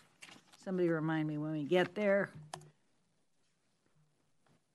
Okay, so the que- question is on the consent a- calendar, moved by Councilmember Pascal, seconded by Councilmember Black, uh, with the item removed. All those in favor, please. Oh, there is an ordinance, thank you. Uh, Clerk, will you please call the roll? Councilmember Nixon? Yes. Councilmember Black? Yes. Councilmember Curtis? Yes. Councilmember Falcone? Yes. Councilmember Pascal? Yes. Deputy Mayor Arnold? Yes. Mayor Sweet? Yes, thank you. Motion is approved. Okay, that takes us to our business agenda. First item of business is the Park Board member rec- resignation and appointment. City Manager. Okay, thank you, Madam Mayor. Um, so, as you all know, uh, Park Board member Amanda Judd uh, has become a Kirkland City employee. We're very excited about that, and she's uh, stepped down from the Park Board. Uh, so, the council has an opportunity to uh, appoint uh, the alternate, Catherine Kearney, to finish out her term, which ends on March 31st of 2023. Uh, there's a couple options the council could consider. The first is to appoint her for the remainder of the term, and then have the next four-year term considered as part of the normal recruitment process or the council could appoint her for the remainder of the term and then the additional four-year term following that appointment. We're happy to answer any questions. Okay, so um, any discussion? Councilmember Nixon. Yes, Madam Mayor, I'd like to, in furtherance of option two, uh, move to appoint uh, Catherine Kearney uh, to the unexpired term ending March 31st, 2023 on the Park Board and for the following four-year term ending March 31st, 2027. Second. Moved by Councilmember Nixon, seconded by Councilmember, or Deputy Mayor Arnold, um, to accept the resignation of Amanda Judd from the Park Board and to approve the appointment of Catherine Kearney to the Park Board for the following four-year term, a following four-year. Short term and the four-year term, The four- Okay, short, or unexpired term. unexpired term and for the following four-year term. Any discussion? Councilmember Curtis. See if I can do a better job this time. Uh, with apologies to Ms. Kearney, I hate to ask her to go through the process twice, but I actually prefer that we appoint her now and then start everyone on the same uh, s- s- recruitment and interview schedule. So I'll be voting no. Further discussion, Councilmember Black. Uh, Thank you, Madam Mayor. Um, I have a question for staff, um, and I'm kind of putting staff on the spot and may not have the answer to this, and it may be a, a question for the a clerk. So I hope you feel comfortable answering. Um, how many positions on the park board do we have expiring this March 2023? Only this one. This would be the only one. Hmm. Thank you for answering that Deputy question. Mayor Arnold? Uh, Thank you, Madam Mayor. One of the things that I was thinking about in considering this issue is the Parks Funding Exploratory Committee's work in making recommendations to council and the importance of being able to hit the ground running and having some consistency throughout uh, this year. That'll be a very big year for parks, and that's why I uh, am supporting Councilmember Nixon's motion. Councilmember Curtis. I, no, I sincerely appreciate Councilmember Black asking that question, which changed my point of view. So thank you. Thank you. The question is on the motion to accept the resignation of Amanda Judd from the Park Board and to approve the appointment of Catherine Kearney to the Park Board for the remainder of the unexpired term and the following four-year term ending March 31st, 2027. All those in favor, please signify by saying aye. Aye. Aye. Oh, uh, Motion, or those opposed, nay. Motion is approved. It takes us to the CIP project acceptance for the proposed change of procedure. City Manager. Okay, thank you, Madam Mayor. So we have for council's consideration a change to the administrative procedures about how CIP projects are accepted for completion. And here to give you that presentation is John Starbird, our Deputy Director of Public Works. Thank you. And it's been a while since I have been at this lectern, so I am uh, going to struggle for a moment to get my presentation in front of you. Is it, is it already there? I think it might be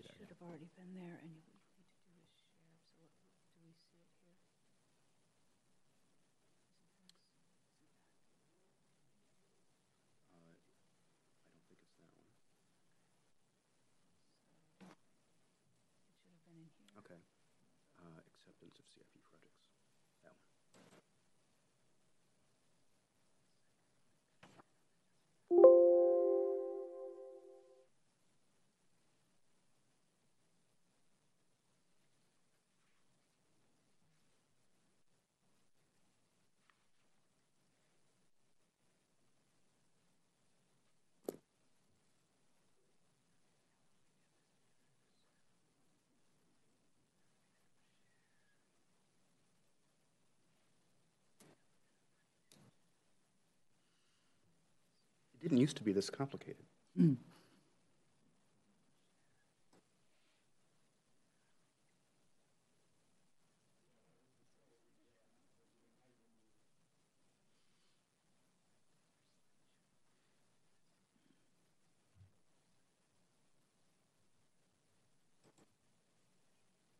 Here we go. My apologies. Mayor Sweet, Deputy Mayor Arnold, City Councilors, Mr. Triplett.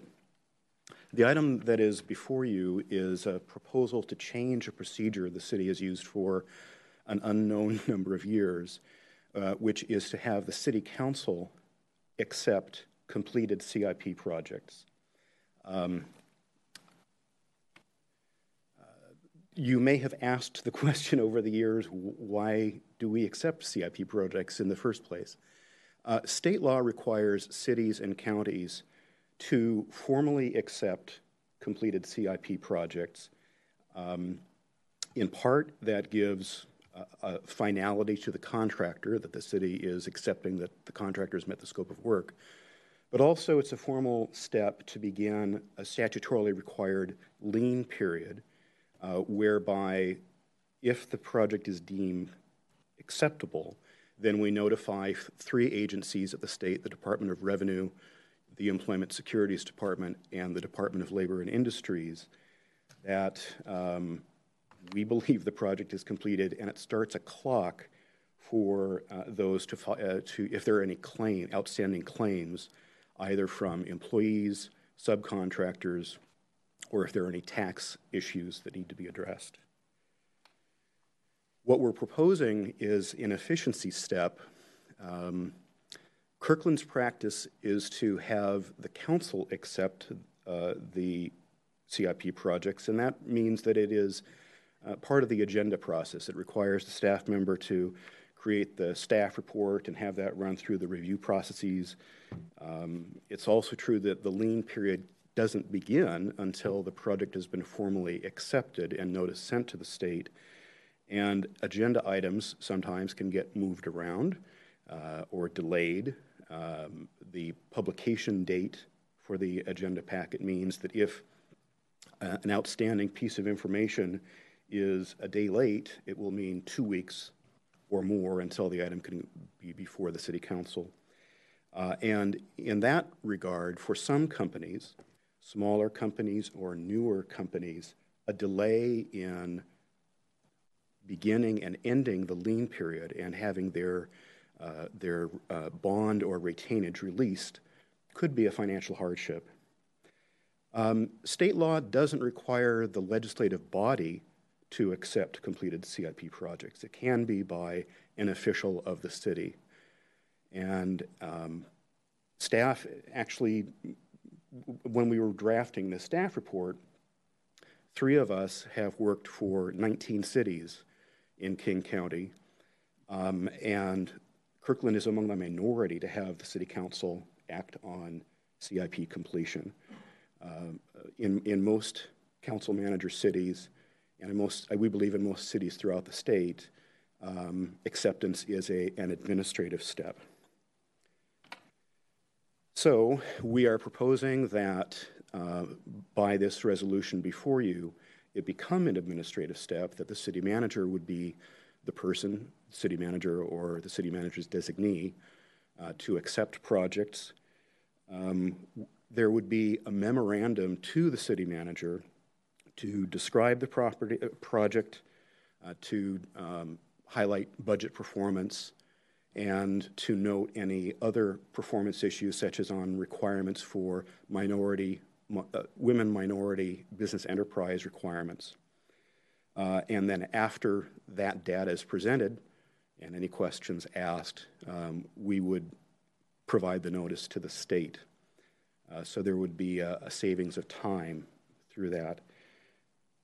The council wants to know what's going on with CIP projects, we understand.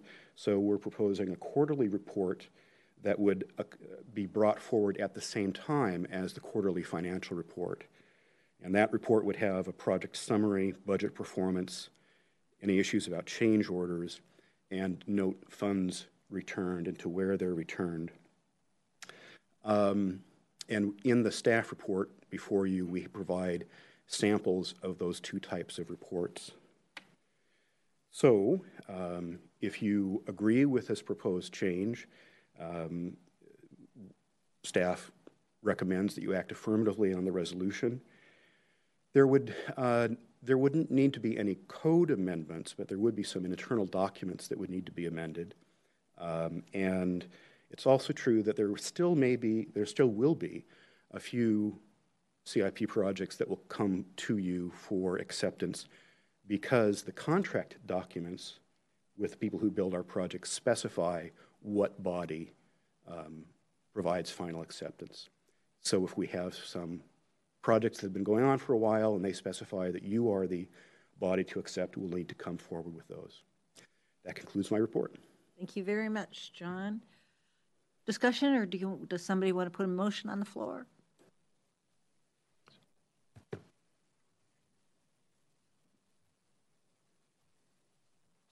Councilmember, or Deputy Mayor Arnold. Thank you, Madam Mayor. I move resolution 5567 concurring with the staff's recommendation to change the procedure related to the city's final acceptance of completed capital improvement projects. Second. Moved by Deputy Mayor Arnold, seconded by Council Member Black uh, to move resolution 5567. Discussion? Uh, Council, or Deputy Mayor, do you want to? Councilmember Curtis? Yeah, I, I- I'm all for saving staff time. And I do think it's important that the process is accessible to minority and women-owned businesses, smaller businesses. But I do enjoy reading the consent calendar and reading these, um, the, the projects. And I'm frequently impressed with the creative work of staff of saving money and solving problems and doing these well. And it helps me as a council member to be informed on CIP projects. And our community is very interested in CIP projects because it's what they see. So I will be voting in favor of this resolution reluctantly. And I ask that when you come back with the quarterly report, that it's not just project and financial details. Some of the things that I've appreciated that we've seen in the past is map, location where the project exists, uh, visuals, photographs, so that we have a better understanding of the completion of the project and what it looked like. Thank you. Uh, And- Council, Councilmember Pascal? Sorry, did, John, did you have a re- response? Uh, Your Honor, we, we have been, we're aware that the council is a, uh, a great source of information to and a source of, inf- gets information from the community, and that you have an interest in what's going on with our capital improvement program. So we've been uh, talking about ways to make sure that you are more fully informed and get the, the, the real story about what, uh, what's going on with some of these projects. Yeah, I'd just uh, like to follow up and say I fully support what Councilmember uh, Curtis mentioned. I would I would ask a couple things for consideration when you do come back with uh, this dashboard or report. Is one, we might have some comments on what we would like to tweak on it, uh, perhaps. So just be open to some comments. And then two, personally, I would if you're writing that memo to the city manager about it, it'd just be nice to attach that. So that so then we'd basically be getting the same information and just be all lumped together quarterly. Um, or have or somehow have access to that somehow. That would be great. Thank you. Thank you. Thank you. Okay, the question Mayor. is on the Sorry. motion. to Madam Mayor. Oops. Or- Uh, just, just to maybe provide some help in the future, um, I'm just going to suggest a potential amendment, which is to say, um, on line 60 of section 2, where it says, um, sorry, line 59, says the Public Works Department shall include a quarterly report of the capital projects. Um, we could say something like including but not limited to the dates the projects were completed, and the, so that we have the minimum, but we could continue to evolve what you see, and that way it's not just we don't have to come back and amend this language if we add things like maps and photos and locations. Uh, So the Councilmember Black. suggestion would be um, in front of the word the dates of projects, you'd say including but not limited to, comma, the dates the projects were completed and the budget performance of the projects completed. Councilmember Black. Uh, because I think it probably needs to come from the dais, I was just going to ask Deputy Mayor if you'd take that as a friendly amendment. Absolutely. You seconding it?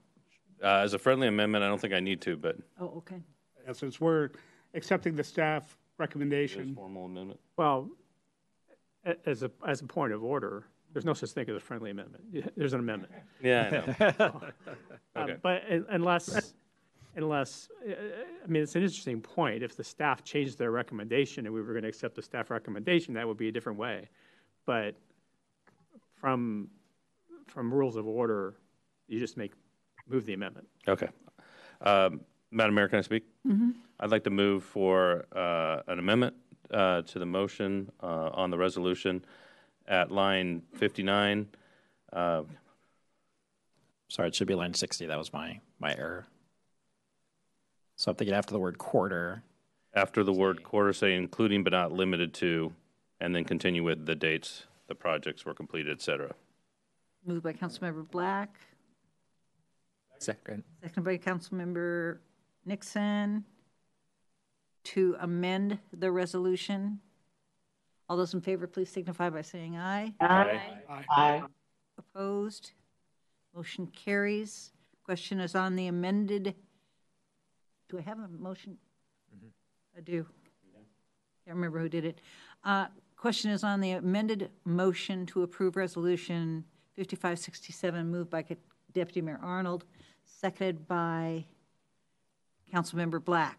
All those in favor, please signify by saying aye. Aye. Opposed? Motion carries unanimously. Thank you, Your Honor. Thank you. Okay. That moves us on to the next agenda item.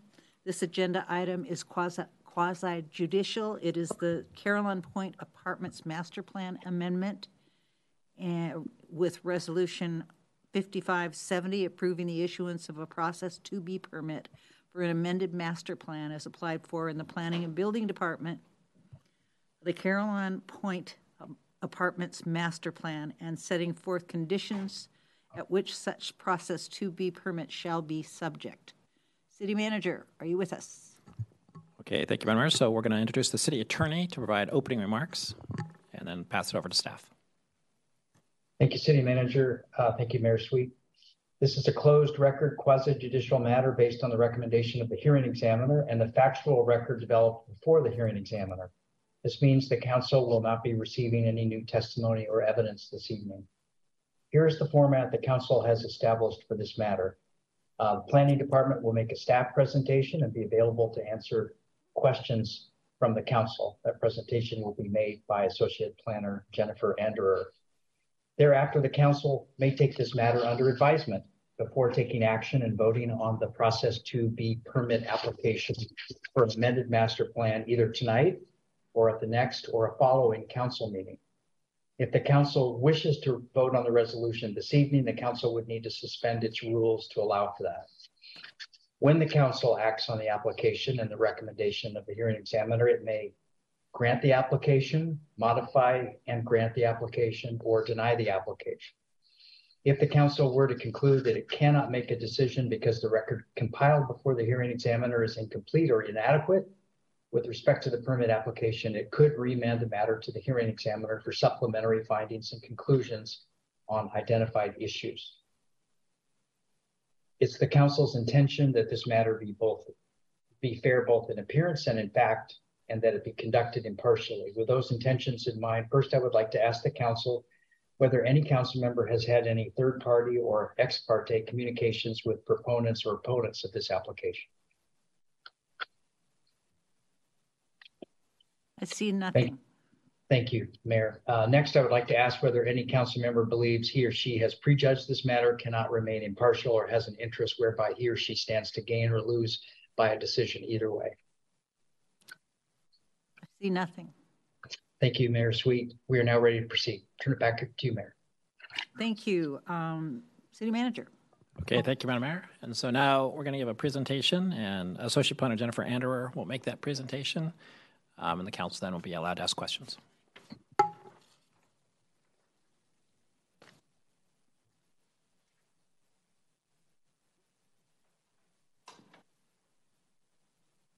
Welcome, Jennifer. Okay, thank you. Um, before I jump in, can everyone see the single slide? No. No. Okay.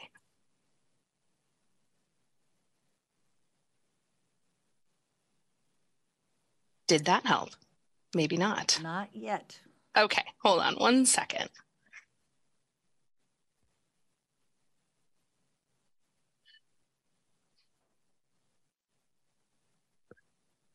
There you go. Okay. yeah, I got it. So now are we are you seeing a single slide? We are. Wonderful. Thank you. All right. Thank you, City Manager Triplett, Mayor Sweet, Deputy Mayor Arnold, and council members. Um, as noted, this is for the Carillon Point Apartments Master Plan Amendment. I have 14 slides. It'll take about 10 minutes to get through. Uh, feel free to ask questions along the way. And we do have members of the applicants team um, attending the meeting tonight, so they're available to respond to questions as needed. So the existing site's located at 5604 Lakeview Drive. It's between the Cross Kirkland Corridor and Lakeview Drive, just south of Northeast 58th Street. And this current development was previously approved um, in 1988 through a master plan. This included 135 multi-family residential units. Those are housed in 13 different buildings, 284 parking stalls, which are divided amongst garages, uh, surface stalls, and carports. And then also a recreation building along Lakeview Drive, which ultimately was not constructed. So the city's approved a variety of minor modifications since 1988, um, one particular in 1990 to omit that originally approved recreation building. And then moving ahead to 2019, the applicant submitted a minor modification to add the recreation building back into the master plan and locate the building adjacent to the CKC outside of map streams and wetlands. Staff reviewed that minor modification application and found that it didn't comply with the approval criteria because locating the building adjacent to the CKC significantly greater or, or it has a significantly greater or different impact to the surrounding area. So since it didn't comply with that criteria, staff informed the applicant that their design as proposed would require a master plan amendment, and that's done through process 2B. So they also provided feedback that the proposal um, the proposed building needed to be lowered to help protect views of Seattle, the mountains, and Lake Washington. So taking that feedback and direction from staff, the applicant submitted their 2B application to develop the amenity building as shown here. If we switch our perspective a little bit, north is now pointing to the left. Uh, the proposed site plan would include a one-story, 3,084 square foot amenity building adjacent to the CKC. Has two additional parking stalls to support that building, one of which is ADA compliant. A small critical area buffer averaging to allow 25 square feet of pavement within a wetland buffer. This is to accommodate a hammerhead turnaround for those stalls and then an ADA pathway that would connect the parking to the building, and then it also links up with an existing pathway um, up to the CKC. So as I touched on earlier, uh, the main feedback from that 2019 minor mod, uh, the application was that a main design concept that's tied into the 1988 master plan is to maintain public views of Seattle, Lake Washington, and the Olympic Mountains. So I've put in three different slides here. It's each of a different perspective showing the applicant's original minor modification design and then their revised master plan amendment. So based on staff's feedback, they reduced um, the visual mass of the building. So removing um, a proposed two-story staircase. There's the elevator penthouse that you can see there on the left, rooftop access, they also um, incorporated more transparent and open building materials and tucked the building form a bit more into the hillside. So this is um, looking south and along the CKC, you get a little bit better visual of that staircase and the penthouse that was removed to see the comparison of the two. And despite being a, it's a slightly different angle, but it does help you visualize how that is tucked further into the hillside. And then this last perspective is looking west toward Lake Washington. It's from the end of Northeast 55th Street. So the image all the way on the left is the existing conditions as they are today. You can see those three cottonwoods that are discussed in the staff report. Um, they're slated for removal, but tree retention, including removals, any supplemental planting requirements, things like that will receive final review by staff through the building permit. and then the slides on the right, in the upper right, is the design from the minor modification, and the bottom right would be our amendment today. Um, so these images kind of help show uh, the progression of the design as it's um, moved through the process and also helps kind of show what removal of those trees would look like to have a more cohesive view of the lake and the city. I did want to touch on the public amenities. So the applicant submitted a public amenity package. These aren't required by code, uh, but the applicant understands the project's proximity to the CKC as a public resource for the community. Um, and they worked with staff to prepare an amenity package. So this includes things like enhanced landscaping, pet relief station, upgrading um, of a memorial bench, rental opportunities for the amenity space, and also potential utility line connections for future city work in the CKC. Each of these items um, will have further coordination between the applicant and staff during the building permit. So for example, the landscaping and pet station, those will be incorporated into a standard review for code compliance with the building permit. Any improvements in the CKC right of way, so looking towards that memorial bench, um, those will be coordinated between the applicant, the Public Works Department, and also the city manager's office to look at placement and design. And as far as rental opportunities, staff will work with the applicant during the building permit to dial in the parameters of the, the public rental of the space. So this is really to make sure that that's a meaningful contribution to the community.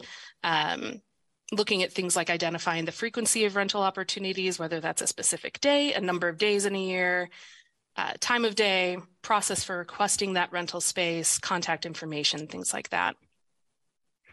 And then the utility work would really be an interdepartmental effort. So pulling in planning, public works, city attorney's office, city manager's office, uh, prior, prior approval of, or prior to, excuse me, approval of the building permit, the applicant would work with these groups in an agreement for installation, use of infrastructure, or any other items relating to that utility line. So as far as the master plan is concerned, um, as I mentioned earlier, this is a project that's being reviewed as a 2B. Um, it's an amendment because we already have the existing master plan. So amendments still require zoning permit review of major development features, non-residential, residential uses, uh, along with parking stalls. So the applicant has submitted development plans. They show all these details and there's no change in the number of approved dwelling units, no reduction in parking spaces, um, so all other components of that 1988 master plan will remain unchanged and they're consistent with the prior approvals. The project was taken to a virtual public hearing uh, with the hearing examiner on December 1st. During that hearing, city staff and Craig Clark representing the applicant provided testimony about the city's design evolution and compliance with city code. Staff did receive uh, six comment letters during that initial comment period, um, and those are detailed in the in the packet. Um, but in response to those comments and also just public outreach, staff held a number of phone calls. We had a Zoom call with neighbors who live just east of the project and an on-site visit. And then one member of the public provided testimony at the hearing itself. They shared support of the project and we're looking for a little bit more information on the staging for construction. So the applicant did testify that staging would not impact public use of the CKC. And following the hearing, the hearing examiner did hold open, uh, held the record open um, through December 2nd, just in case anyone was unable to participate and so that they could submit their comments. And we did receive one letter. Um, it was expressing a desire to maintain everything as is, maintain the existing conditions and those views. So that was provided to the hearing examiner for consideration. And following the hearing, the hearing examiner did recommend approval of the amendment application. This is pursuant to some standard conditions, including compliance with development standards, submittal, submittal of a final uh, tree retention plan, a lighting plan, um, recording documents, things like that. And we received no challenges to the hearing examiner's recommendation. I did want to touch on and just uh, pull up council's decisional criteria for this application. Um, for an amendment, it's really looking at consistency with the applicable development regulations, the comprehensive plan, and then public health, safety, and welfare. And finally, as the city attorney had mentioned um, in opening of this item, this uh, here are the decision options for tonight. So considering the hearing examiner's recommendation, council uh, can either grant the application, modify and grant the application, deny, or remand the matter back to the hearing examiner for further review. Uh, and council may vote on the application tonight or at the next meeting on January 17th. Thank you. Thank you. Okay, is there interest in discussion? Does someone want to make a motion? Councilmember Nixon? Uh, thank you, Madam Mayor. I move that we suspend the rules so that we may vote on Resolution 5570 tonight. Second. It's been moved by Councilmember Nixon, seconded by Councilmember Black, to suspend the rules uh, so that we can vote on the issue this evening. Any discussion? All those in favor? Oh, Councilmember Curtis. I have a lot. Not really. Thank you, Jennifer. Um, I just want to say that I appreciate this is a tough one, honestly, guys. Um, and I appreciate the outreach to the community, the extra meeting, and the expanded notification area. Um, the CKC is a beloved amenity, and the Houghton Porch is, is pretty special. Um, and community members are protective of the potential impacts of the CKC, but we will see as the city changes, we will see development along the CKC, and I think this process has been very thoughtful. And um, I will support the uh, hearing examiner's recommendations, but I do have questions, and um, I'm going to raise those now, and staff can come back or they can answer them now. Um, one of the things that I was very in support of was including we've received requests from the community for more public bathrooms, and I was very hopeful that a public restroom would be in this um, this building. I understand that the applicant will not be doing that, but that they will allow us to tie into um, the utilities in order to later provide a public restroom. I would like to know from the city have we penciled out what that would look like, what it would cost for us to do that? I'm assuming that if we decided to move forward with that, there would be cost savings to us doing it now while the construction process is happening. So I'm hoping that we can come back with a conversation about that. Um, another thing, I really am appreciative of the landscaping and the benches that are going in.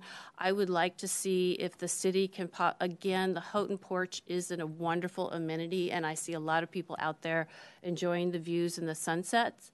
I would be curious um, if there are funds that the city can contribute to expand the benches so that there's more seating areas, more places for people to relax, and that we can provide additional uh, bike racks, rack, racks beyond the one that's being provided by the um, by the applicant. Um, particularly to the applicant, I would like to see the dog bag station moved. Right now, it's currently set for right as you come down the bottom of those stairs. The first thing you're going to see is that dog bag bag station. The apartment residents actually use the property to the south to relieve their pets. I would like to see it moved down there. I'm hoping the water bottle fill station will be available for public use, and I would love to see it include a dog fountain. I'm wondering if we did discuss with the applicant the possibility of doing a green roof. no surprise, I said that, folks. Um, to see if it could possibly blend into the landscaping um, so that it's less intrusive. And I, w- I do acknowledge that the modified building is a great improvement over the or, original um, application. Um, trees, we, I see that the three cottonwoods are, and other trees are being removed, and I'm looking at the landscape plan right here, and there is, I would love to see the um, the tree mitigation plan and how that's going to go in together because it's not on the landscape plan. And the last thing is we talk about signage and I would love for the community to understand that they can use the Carillon property to to reach the waterfront. And I would love for the signage to include some directional signage so that the community um, sees that that's a way to get to the waterfront. It's a way that I frequently walk to the waterfront. And my point in all of those comments is, is I want to make sure that this is an asset to the community, not just to the Carillon property. So these are suggestions to make it more of a public benefit. Thank you. Thank you, Councilmember, and appreciate your comments. Any further discussion? Councilmember Pascal. Yeah, good comments. I guess the question for staff would be, uh, do you need a motion for some of those, or what, what's, what's the process here if, if, if there was So- support for, for, for some of So a couple things. One, the motion you have before you right now is to suspend the rules so that you could vote on the actual ordinance itself. Um, But to add those things, then we would probably need a motion when you get to that second part. Um, I will say that we do not have an estimate of what a bathroom must cost. We haven't, we haven't done any work on that, but we certainly could. So let's go ahead and move through the motion to suspend the rules, unless, city manager, you feel like there's a reason not to because we shouldn't act tonight. Well, if you wanted the answers to the questions before you acted, then obviously you'd want to wait till the 17th. But some of those questions, and I guess staff should respond from the planning department, some of those questions would be answered during the permitting process and are not necessarily to be incorporated in this. But you could certainly have some direction language as well. Adam, do you have a sense? Yeah. So yeah, I think there's a couple of questions that could be answered by the applicant, um, including about green roofs, which was explored during the process, um, and then there are things that could just be modified as part of the application, like um, the items that Councilmember Curtis mentioned, like expanding the seating area, adding additional bike racks, um, moving the dog bag station away from the bottom of the stairs, um, including a dog fountain. Those are things that could be added to the uh, application as a modification. That would require an amendment to the resolution as well. So um, it's you could either direct us to modify the resolution tonight if you want those things added in, um, or we could bring back a new resolution um, for approval at the next meeting. Thank you, Adam. Ca- Councilmember Nixon, you want to speak to your motion? Yes, well, so the motion is, is simply to allow us to vote on the resolution tonight. Um, uh, We could, if we wanted to consider including some of these things in the resolution, I personally think the best thing to do would be to not suspend the rules and just uh, lay out what we want the staff to bring back. And uh, I assume there would be some offline discussions with the applicant as well. Um, You withdraw? uh, Can't really withdraw, but I can move to table. Okay.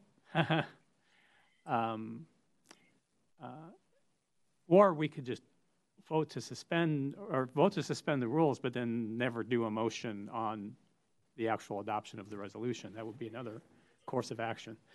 But Given where we are, I think that's probably the best thing to do. So I'm going to say the question is on the motion, moved by Councilmember Nixon, seconded by Councilmember Black to suspend the rules. All those in favor, please signify by saying aye. Aye. Aye. Aye. Opposed? The motion carries unanimously. Is there a motion to approve the resolution?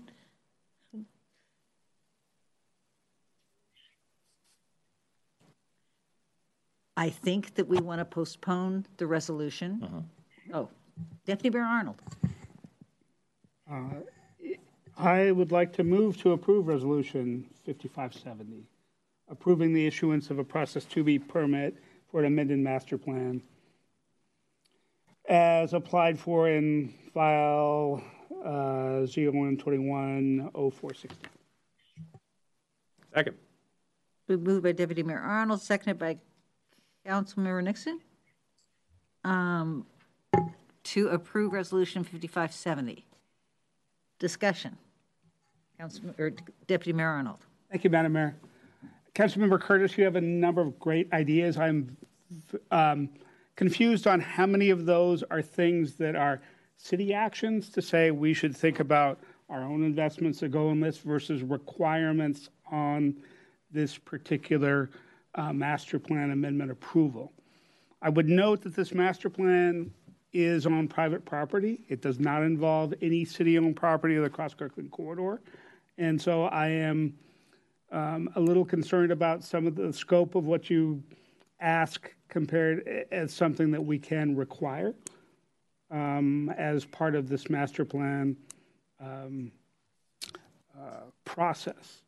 There are other things that are, as the planning director mentioned, that could be addressed later, and we could talk about what those are. But there are some pieces of it, like requiring a green roof, that I um, uh, think go beyond what's indicated in the record and the hearing examiner's recommendation.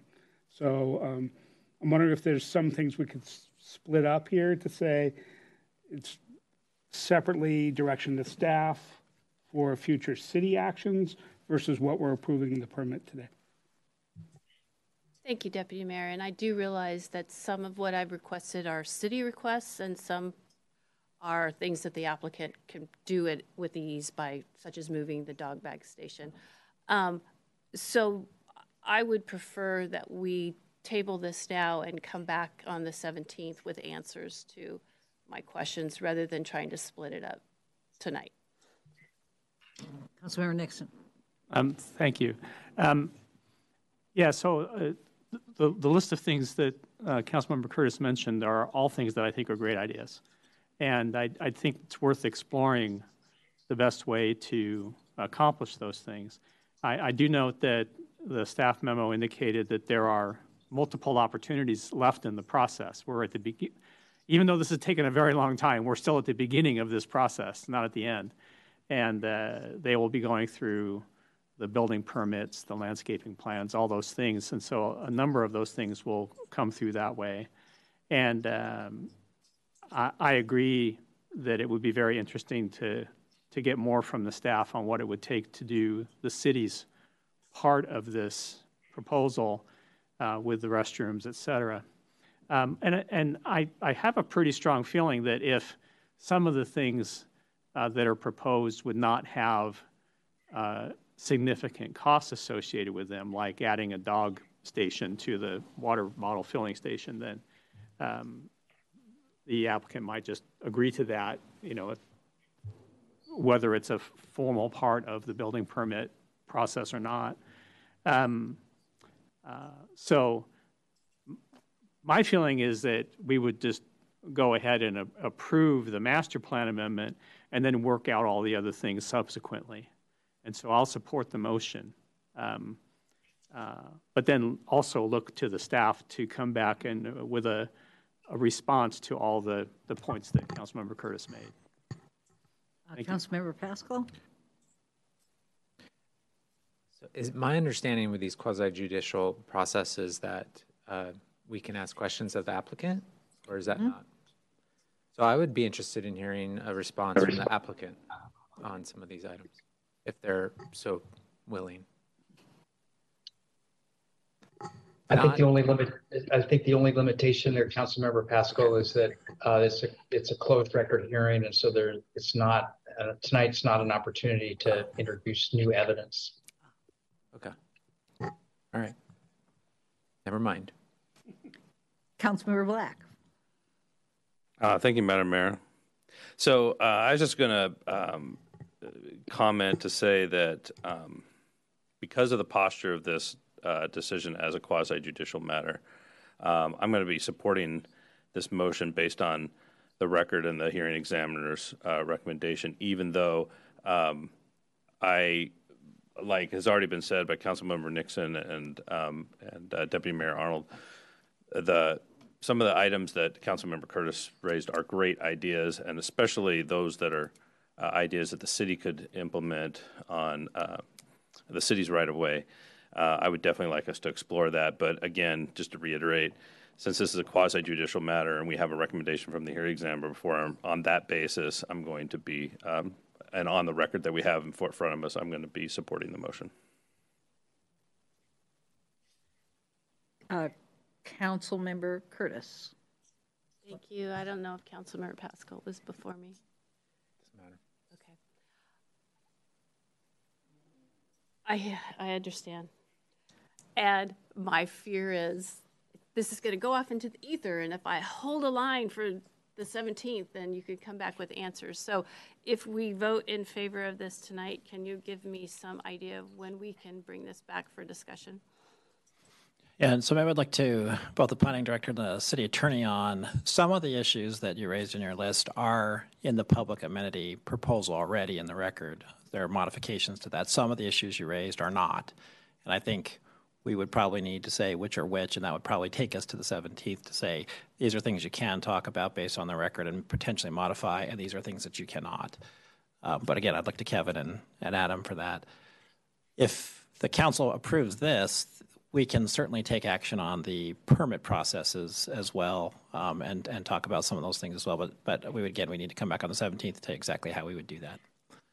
But maybe Adam or Kevin yeah. should speak to the first. Yeah, I think I think if I could just, just, jump in really fast, I think most of the these items we can bring back responses to on the 17th. Um, I mean, in regard to the cost of the restroom, I think that's probably something that we could at least provide a back of the envelope assessment of, or you know, um, analysis of.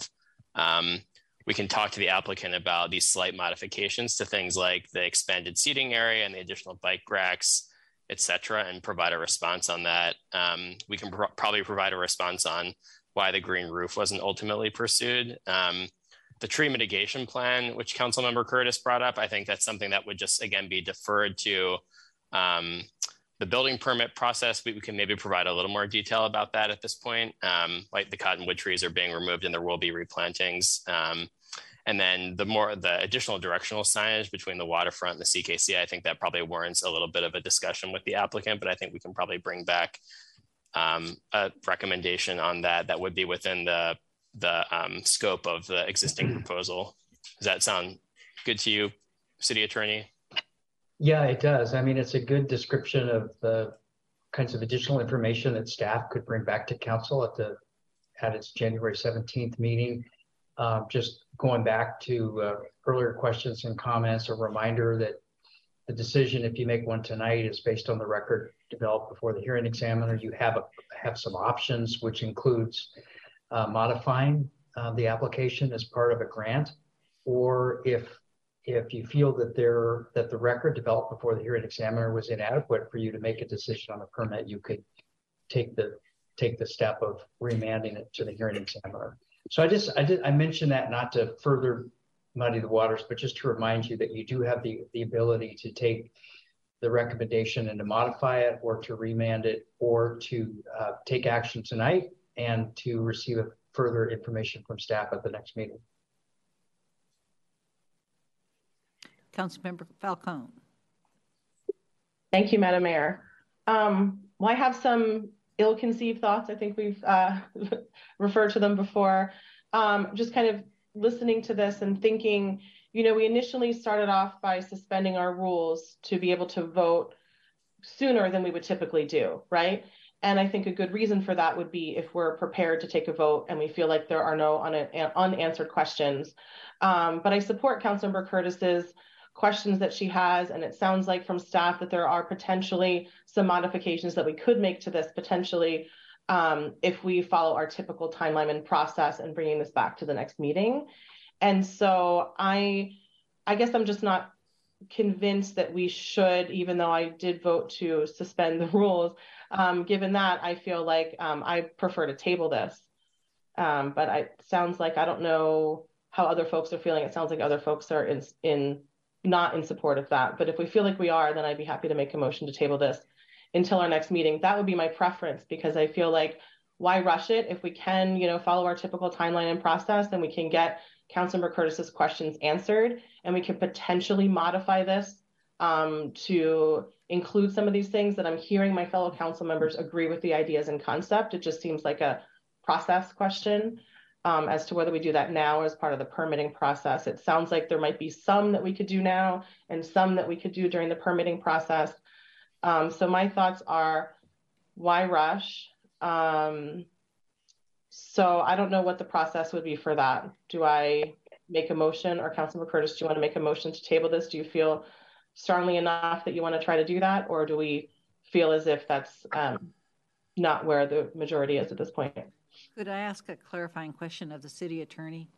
Yeah. City attorney, if we are talking about 5570, the three options were to modify, review those Yeah. for us once again. Yeah, well, uh, the three options, Mayor, are to grant the application um, uh, based on the recommendations of the hearing examiner, to grant the application, but to modify it in some way or Based ways. on, Or, would that also be based on the recommendations of the hearing examiner? Yeah, that would be based on the, re- it would be based on the record developed before the hearing examiner. So You may this just- is actually new information. Yeah, so that's, I think Councilmember Falcone makes a good point. I wish I'd for- remembered to add it in my earlier remarks, which is that you can just decide not to act tonight and you could receive a staff report at the next meeting. Ultimately, when you're ready to act, the decision you make should be based uh, on on the record that was developed in front of the hearing examiner, unless you feel it- that it, the record was incomplete and needs to be remanded. But there's no reason why you couldn't hold off on taking action tonight, receive a staff report uh, at the next meeting to describe what kinds of issues could be addressed in the permitting process, what kinds of issues that may be city of Kirkland issues could be addressed by the city and how that might happen, and then see how you feel then. But ultimately, you're not going to be you- you're not going to be wanting to make this decision based on new information. You'll want to make it based on uh, the record that was before the hearing examiner. But that doesn't mean you can't receive a report from staff on, on the, some of the questions that Councilmember Curtis and others have asked. Thank you, City Manager. Councilmember Curtis. Thank you, Madam Mayor, and thank you, Councilmember Falcone. I'd like to make a motion to lay the question on the table and, and readdress on January 17th. Second? Okay, it's been moved and seconded to table the motion. Do we need discussion? Does it require discussion? I don't think So the motion is therefore tabled until the 17th? You have to vote. Oh, yeah, that's that. Um, All those in favor, please signify by saying aye. Aye. Aye. Opposed? Nay. The motion carries six to one. Okay, are we done with that? No. We have more to talk about next week. Oh, uh, exactly. But I don't have to do anything with 5570. Thank you very much. All right, that then takes us to item D, personal delivery devices. City Manager. Okay, thank you, Madam Mayor. So once again, to make our presentation here is our Public Works Deputy Director, John Starbird. Uh, we're going to be providing the council with uh, overview of our draft um, new zoning amendments related to personal delivery devices. We're not looking for final action by the council tonight, but we are looking for uh, comments and potential amendments, if any, that we might bring back to a future council meeting.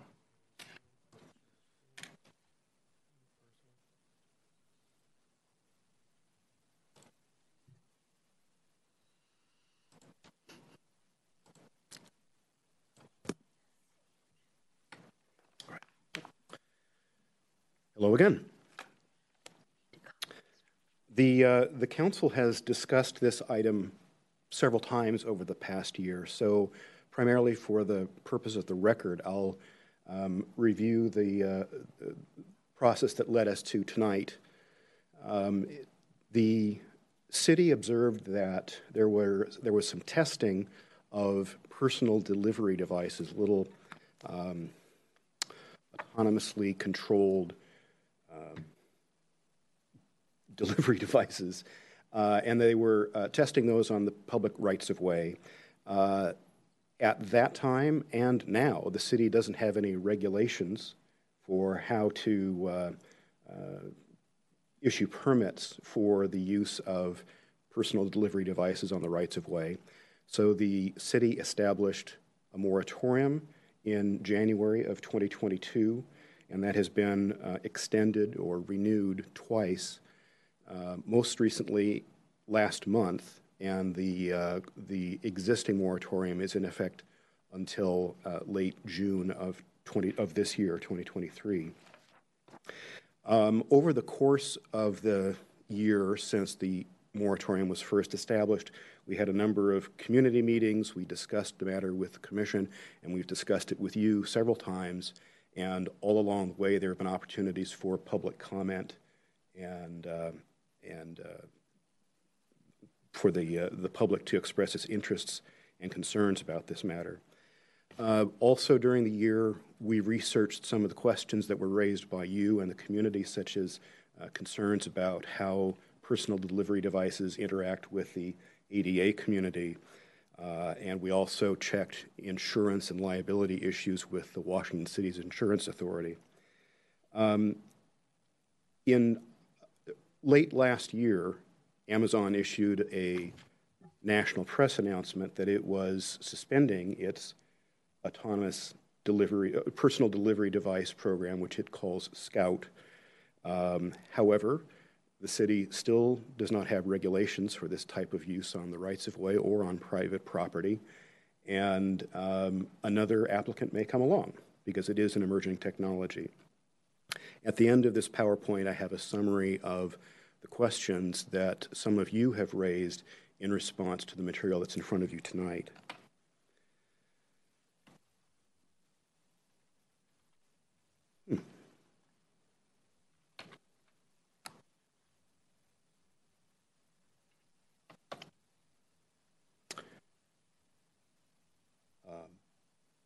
we're not advancing. There we go. Um, when we talked with you on May 3rd, uh, we showed draft zoning code regulations for the operation on private property, and we had only a conceptual framework for operation on the rights of way. Um, at that time, the council um, expressed opinions that if private property owners wanted to have personal delivery devices on their sites. That was probably acceptable, and uh, but we did. The council did not adopt zoning code amendments.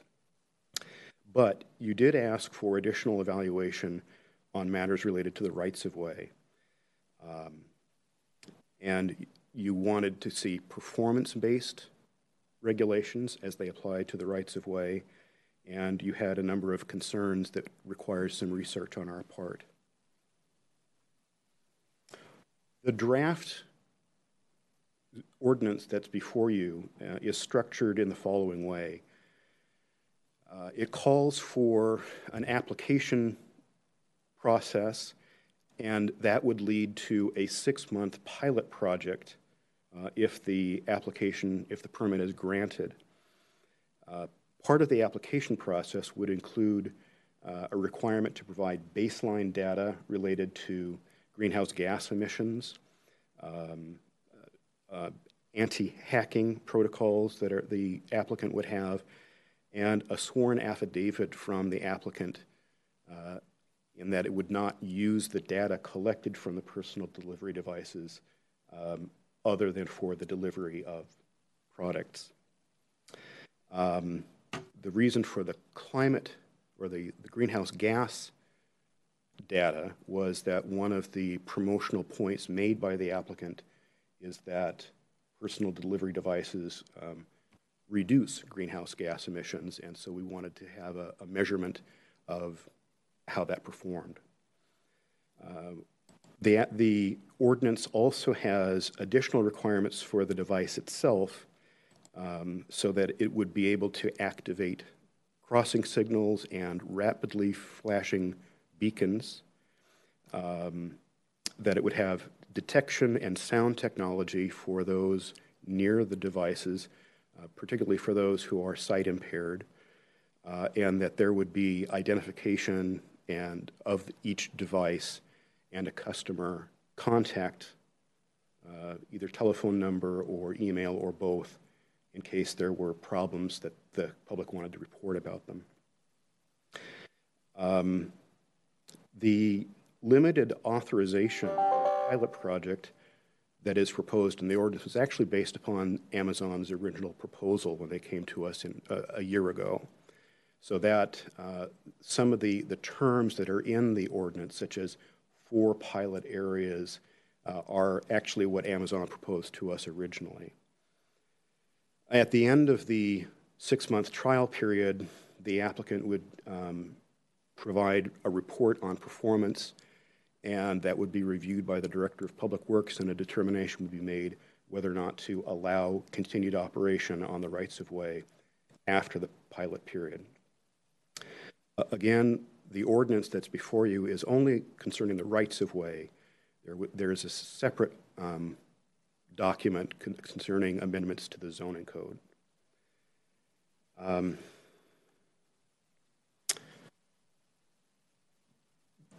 to serve the council's uh, and the community's interest, personal delivery devices would not be allowed on the Cross Kirkland corridor, greenways, and it would have limited be limited operation on school walk routes, and it would not be able to use crosswalks with rapidly flashing beacons unless the technology was provided to activate them by the personal delivery device. Um, restrictions on what could be carried, delivered in the personal delivery devices would be those that are identified in state law, but this ordinance also adds prepared food, drugs, marijuana, fireworks, and items regulated by the Bureau of Alcohol, Tobacco, and Firearms.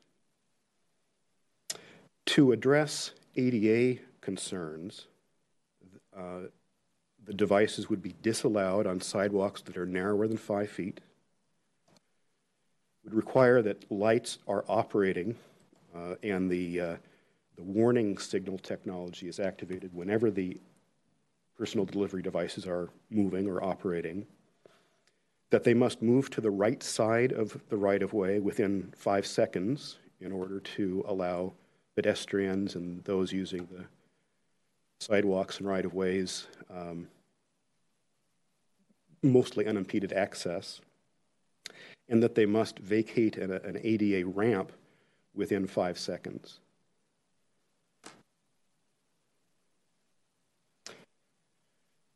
Regarding greenhouse gas emissions, um, uh, it is asking for baseline data on deliveries in the test areas and in the city now and then uh, periodically to provide information on deliveries by the personal delivery devices compared with um, conventional delivery vehicles.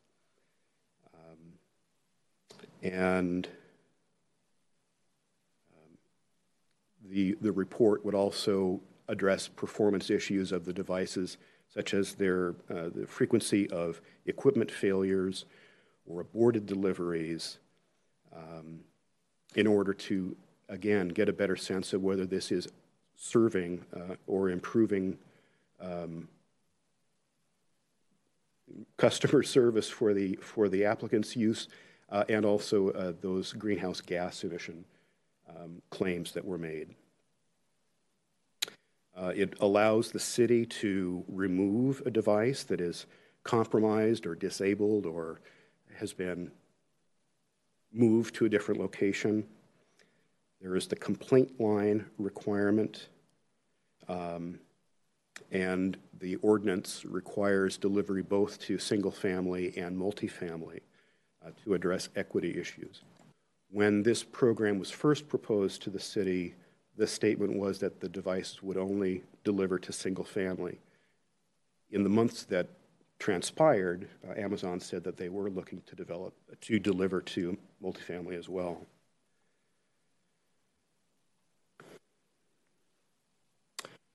Um, it's also as a reminder that, as I've, I've stated this before, Amazon has announced that it's suspending its program, so we do not have a current application from any party for personal delivery devices now.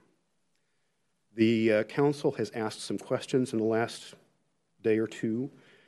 Uh, could the maximum speed proposed of six miles an hour be higher? And that's actually specified in state law, so we couldn't go higher, we could go lower. Um, uh, a member of the council may have proposed amendments regarding language on privacy considerations. There was a question on whether the operating hours were too limited um, a question on why the ordinance proposes a restriction on delivering prepared food. Um, some um, recommendations and reflections on climate change, greenhouse gas emissions, and fossil fuels. Um, and uh, very honestly, for two of you on the council, uh, an issue that is hard for me to summarize regarding counting trips uh, as part of the reporting process as opposed to what is proposed. Um, clarification that the ordinance talks about van deliveries, but there are actually other kinds of vehicles, both those that use fossil fuels and, and maybe electric.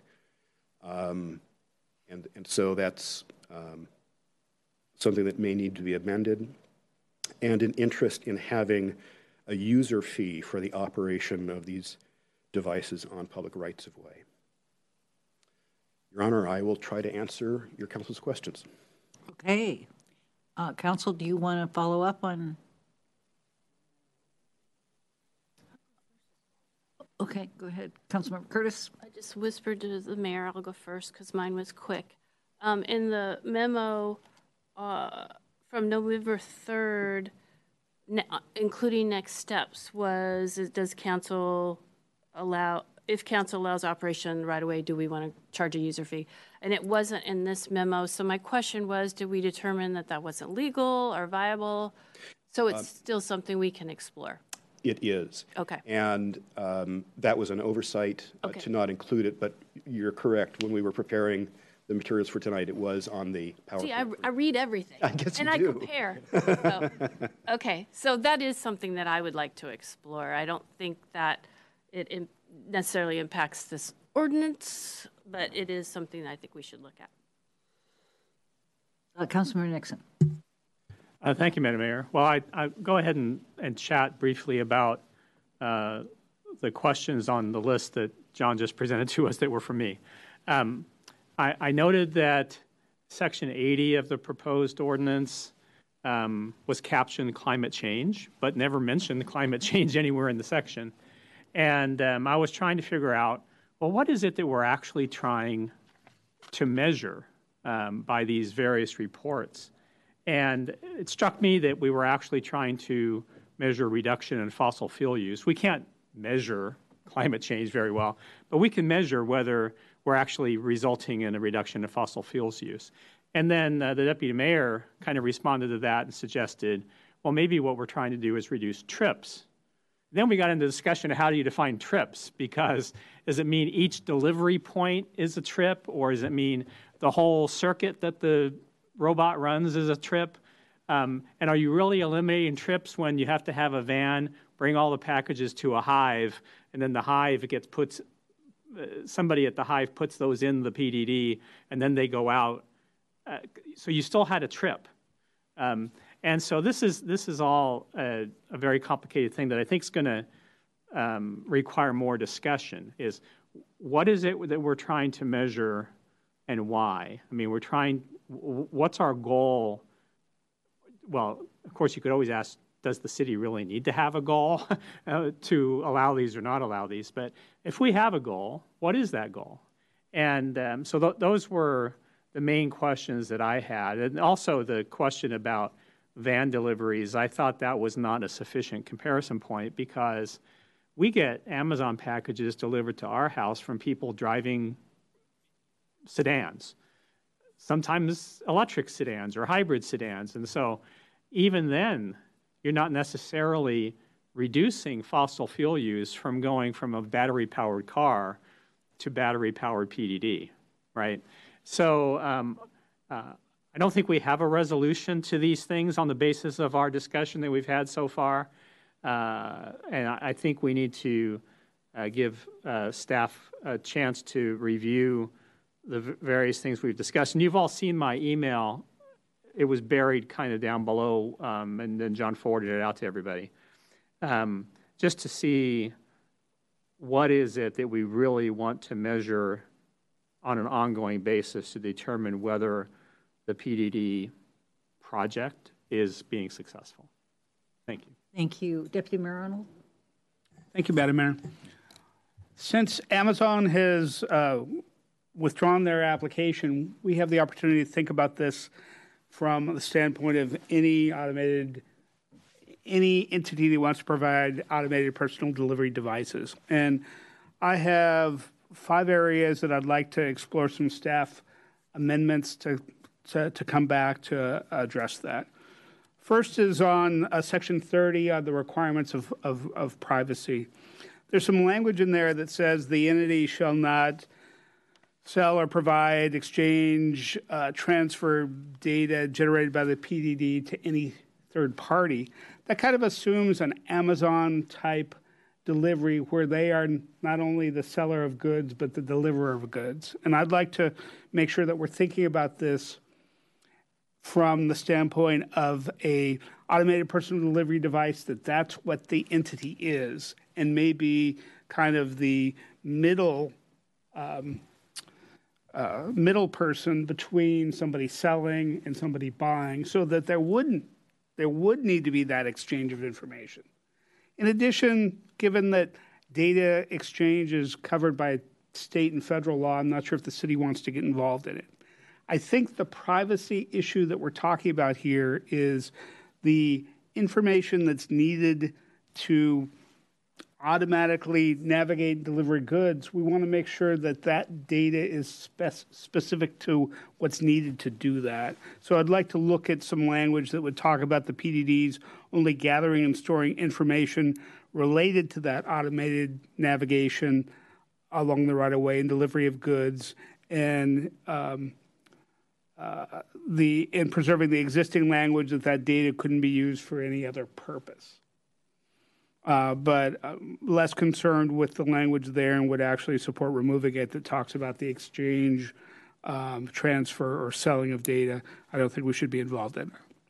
Second area is the hours of operations. Uh, currently, the what Amazon had requested was nine to four. If we're looking at the value of this uh, among the community and being able to uh, receive, because you have to be there to receive deliveries, I would be in support of expanded hours like 9 a.m. to 8 p.m. as an example. There's also a restriction uh, on that the PDD should be limited to one delivery route per day. I don't see the value of that if they're going from the dispenser making multiple deliveries per day. Um, I, I don't see why we should be involved in that. Um, third area, the restriction of prepared food, I don't understand. Uh, in talking to staff, it was more about potentially scaling back the pilot of this. I look at prepared food as a primary use case of this and would support an amendment to strike the restriction on prepared food. And then um, finally, on the uh, metrics and reports that Councilmember Nixon had talked about, one of the reasons why I think we should focus on trips is because uh, a couple of things. One is, as Councilmember Nixon has mentioned, it becomes very difficult to measure some of the greenhouse gas impacts given um, what we don't know about the existing fleet. But in the case of an entity that's just providing automated delivery devices and isn't in the delivery van business, I think we need to be able to deal with that as well. To say, here's the information we want about these deliveries um, when they're not necessarily replacing vans or other areas. So those are the five areas that I'd like to see staff return with some uh, potential language for uh, consideration. Thank you. Thank you. Councilmember Black. Uh, thank you, Madam Mayor. Well, all good suggestions uh, by my um, other council members. I had a list of two things I wanted to ask staff to take a look at real quick. Uh, take a look at real quick. Take a look at in connection with the next draft of the ordinance. Um, the first one, I'm going. To, it has to do with the city's uh, remedy in the case of a um, a device that's become damaged or has been um, you know, basically stuck in place. So I would just call attention, I guess, the staff that's listening, call attention to section 90A. Uh, in that section, we do talk about the obligation of the eligible, uh, the permitting, the permitted entity uh, to remove or retrieve an abandoned um, or disabled device within 30 minutes. Um, we do in the very last section of sentence of that section cross reference um, the city's rights in section 110. But if you actually go to 110, um, what we say is the city reserves the right to revoke the the permission, so basically revoke the permit. There is some mention of us being able, us meaning the city, being able to remove or retrieve a PDD. That's in section 100. Um, but there we're really then talking about in the event that we have retrieved or moved to PDD, then we can uh, seek penalties. There seems to be a little, there's something missing in from a legislative standpoint here. Uh, and what I would really at the, at the end of, at the end of uh, at the end of it, what I would like us to be able to do is, if there's a abandoned, disabled, damaged device, I would like and and the permitting the operating entity doesn't come out in 30 minutes to remove it. That if we're getting repeated complaints about it from our citizens, our residents, I mean, um, that we can we have the right to go out and and retrieve it. We seem to suggest that we have the right to remove it or retrieve it in 100, but we don't actually, unless someone can point me to where I missed it. There's nowhere in sections 90, 100, or 110 where we actually say that we have the right to uh, remove or retrieve a device. Um, so I would like us to build that in. Either it probably fits in 110 or it fits in one, in uh, 90. So that's uh, number one.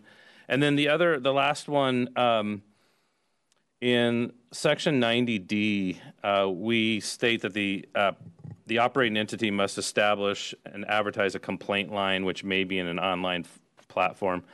Uh, I just keep imagining that that's going to be a that the that the operating entity, if it is Amazon, and not to pick on Amazon, but um, they have a pretty robust online experience, and they have a customer support uh, links and such. But you're going to be clicking six, seven, eight links in before you finally get to the complaint line where you can file a complaint about a PDD that's on the sidewalk. Um, I, we're, we're talking about having that complaint line in that subsection, and we're also talking about having records related to it so that we know um, what complaints are being filed in the city of Kirkland. I would like to be a little bit more prescriptive in that subsection and require that to be a Kirkland complaint line, um, hopefully not buried six clicks deep in their webpage uh, or website, and that those records be Kirkland records so that we can actually get useful information out of them, um, or at least that they can be parsed by by the permitting entity, so that when they report to us, we're getting um, reports on uh, incidents in Kirkland and not simply the reports for the entire United States wherever they're operating at. So those are my two comments.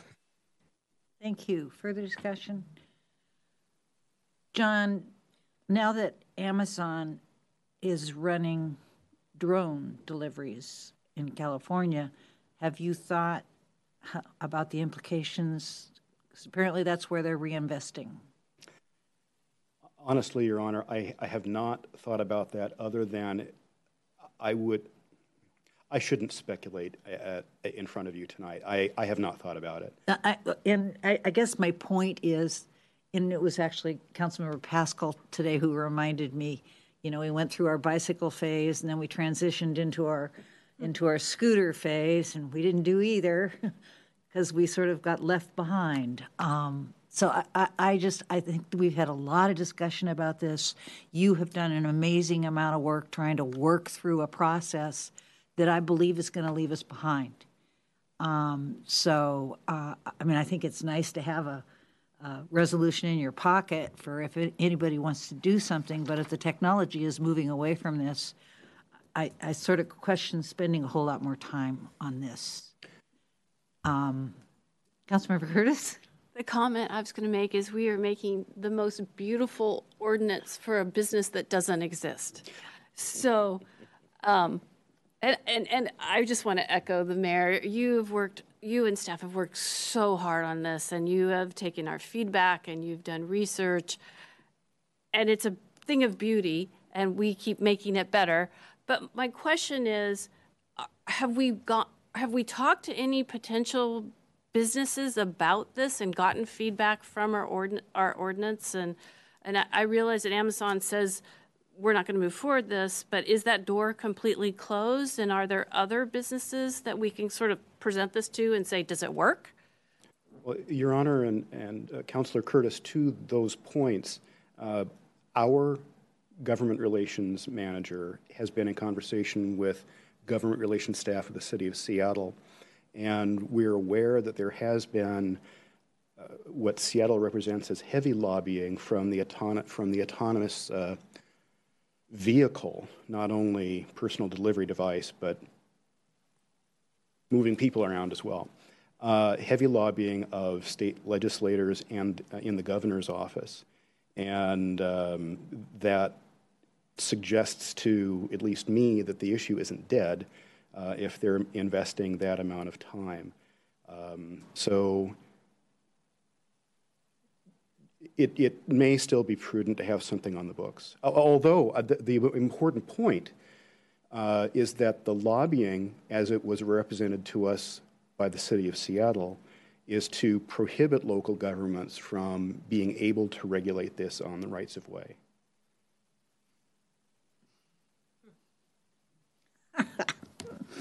oh, golly. Um, All right. Okay. Well, my, my comment wasn't meant to interfere with anything. I'm just, I'm concerned. Um, and I think that you guys have done an amazing amount of work. And I'm just not, I, I, I think I'm going to look to the city manager a little bit for, I mean. I think your point is we need to bring it home and finish it because things continue to move, right? So, but I think a lot of good issues were raised tonight that I think we can move quickly to finish. Super. Thank you, John. Thank you, Your Honor. Hope you got what you need. Yes. And this takes us to uh, uh, item E, the draft 2023 legislative support agenda. Did you all want to take a break before we do this? You want to keep going? I'm seeing nods together. Nods to a break. Short break. I see. Okay, so let's go ahead and take 15. And 925.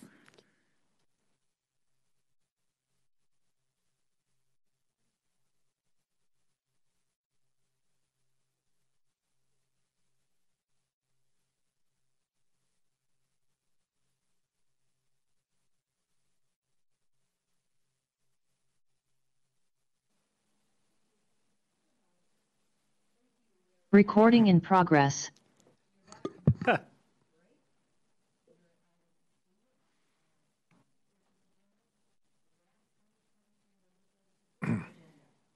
Okay, thank you, Madam Mayor. So we are actually looking for potential action tonight, given that the legislative session will start next week. Uh, this is to consider adopting our support agenda, and here to give you the presentation, answer questions is our Government Affairs Manager, Diana Hart. Good evening, Council. Can you see my PowerPoint correctly? Okay. Uh, so tonight we are back to approve our support agenda. Um, we'll start with a recap of how we got here. Um, having approved the 2023 legislative priorities a few months ago, um, our priorities were shared with the legislative delegation by the legislative work group over a series of legislative coffees. Um, we're now finalizing the support agenda to round out the city's legislative agenda for the 2023 session. Legislative session starts next week, but the um, work group staff and uh, lobbyists have been um, hard at work preparing for start of session. Um, with each chamber already having more than 100 pre-filed bills each, our subject matter experts have been very hard at work completing their bill reviews. Um, and our team is um, working with our delegation to finalize legislation to advance our priorities and to sponsor our capital budget requests. Uh, we'll now review the support items agenda itself. Um, the same slide I shared at your last meeting that highlights the key difference between the priority agenda and the support items agenda.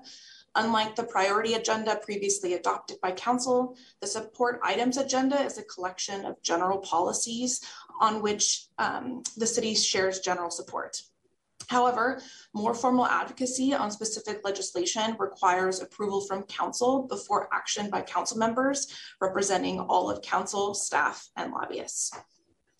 In practice, bills that are introduced that impact city operations or relate to policies on support items, agenda, priority agenda are routed to our SMEs for review.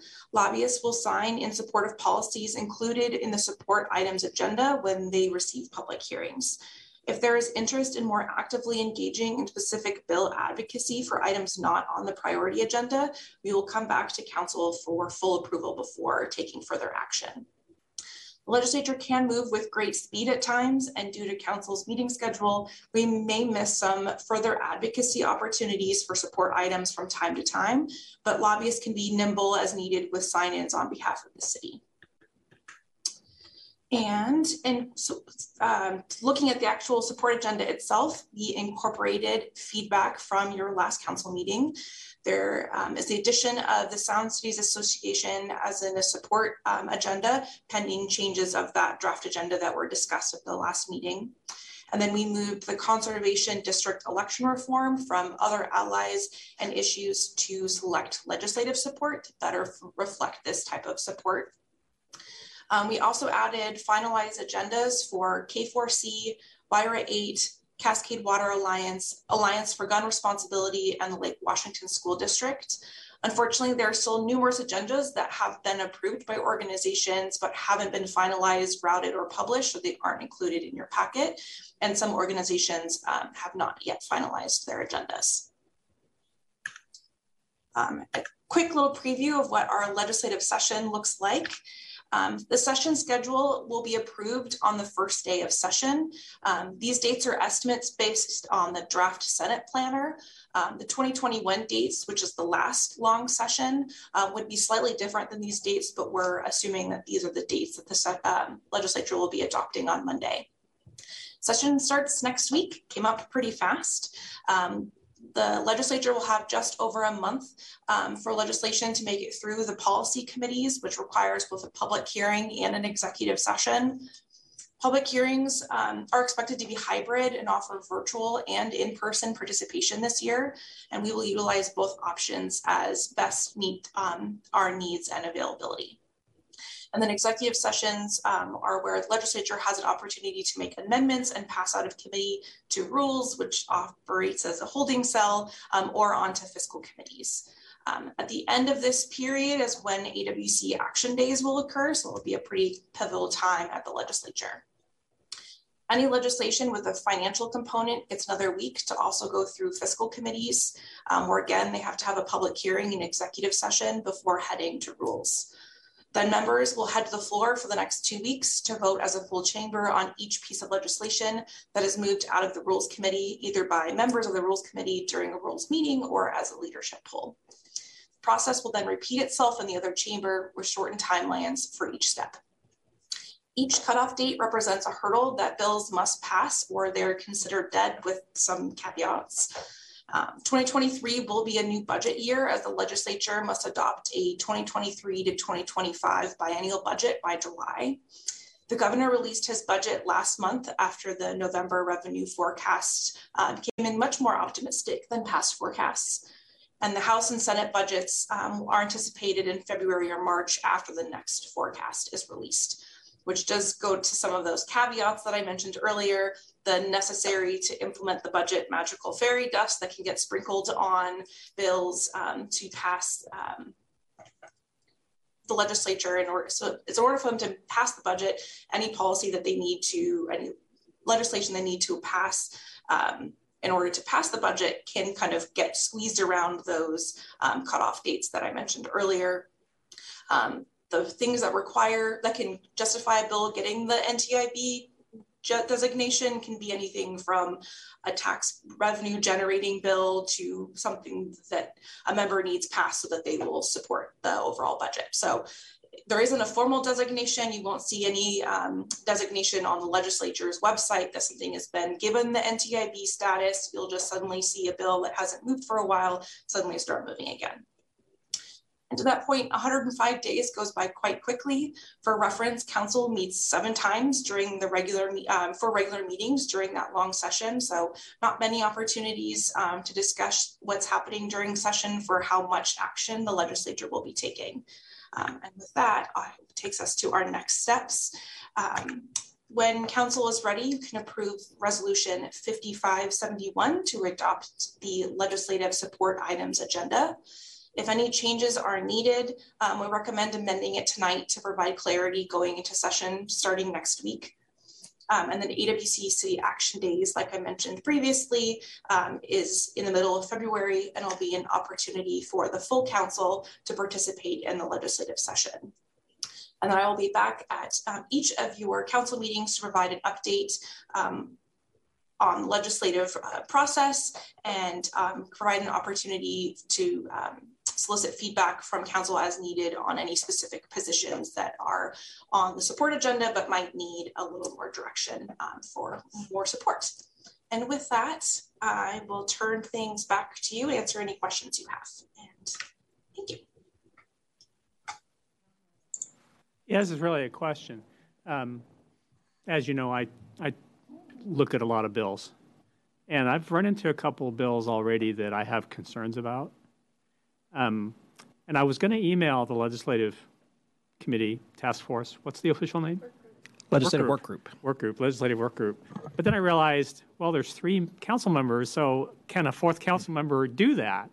And so um, what I'm looking for is some guidance. If a council member who's not on the legislative work group has concerns about a bill and wants to bring it to the work group's attention, what's the right way to do that? So to my avoid advice an would be to- OPMA issue. Right. My advice would be to email it to myself and Diana. Okay. And then we can talk through exactly how we discuss it in the legislative work group. The probably the best thing to do would be to do it at full council meetings when the list starts to be generated each time and you have a list of, of bills and you can say there's an additional bill in front of all of your colleagues that I want to express my concerns about. But in the meantime, you could send it to us and then we could have lobbyists investigate issues um, and work hard not to create any OPMA issues.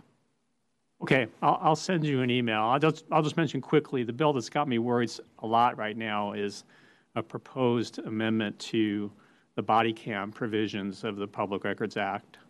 It actually went through committee last session, um, but it's, it's concerning because it would, for the first time, introduce the concept of requiring requesters to sign an NDA in order to get access to records. And I really don't like the idea of an agency requiring records to be used in a certain way after they're released. So um, I'll, I'll email about that. Um, Has that been pre-filed or is? Yes, it was pre-filed. Uh, Representative Taylor from the 30th District filed that bill. Yeah. Thank you. Thank you, Madam Mayor. And thank you, Diana, for the summary. I apologize for not flagging this in, in December. Came, it, uh, came up as I was thinking through the, the full support agenda. One of the things that we have talked about as a council previously and had either on our priorities or our, support agenda is allowing for ranked choice voting in local elections. I didn't see that in the um, support agenda. Previously, it was Fair Vote Washington that had uh, considered that. Was that something that the legislative work group had looked at, including the support agenda? Yes, thank you, Deputy Mayor. We did not, and it didn't because it it wasn't raised when we had the conversations with council about council priorities, and so we made the assumption it wasn't an ongoing issue. I recognize that we'll be, we've got action tonight, but there are a number of organizations that we may be adding their legislative agendas uh, on an ongoing basis when they get released that weren't ready today. So I'd ask if uh, the work group could look at if that's an option. If there's uh, bills that are uh, being pursued and that's an option um, for future dates to the support agenda. May I respond? Th- Yes, and we can. And one of the things that we talked about over the summer, and now that Diana's on board, and I hope that we can do it in preparation for the next session, is to look more closely at the support agenda, how we put it together, what organizations are missing, what should come off, if it's fulfilling our needs. Um, and so that will be something that we'll prepare for next session, and we can just say that it's a living document for this session. Very good, thank you. And if I, just to um, add on to that, so in the whereas section, um, in section or line nine and 10, we actually talk about that, which is we say, whereas the proposed legislative support item included as a te- exhibit A, which exhibit may be amended from time to time by the council without further resolutions. So we do have the ability, if, if, you know, at a future council meeting to say we want to add something like that to the agenda if you want. We don't have to bring a resolution back to do that.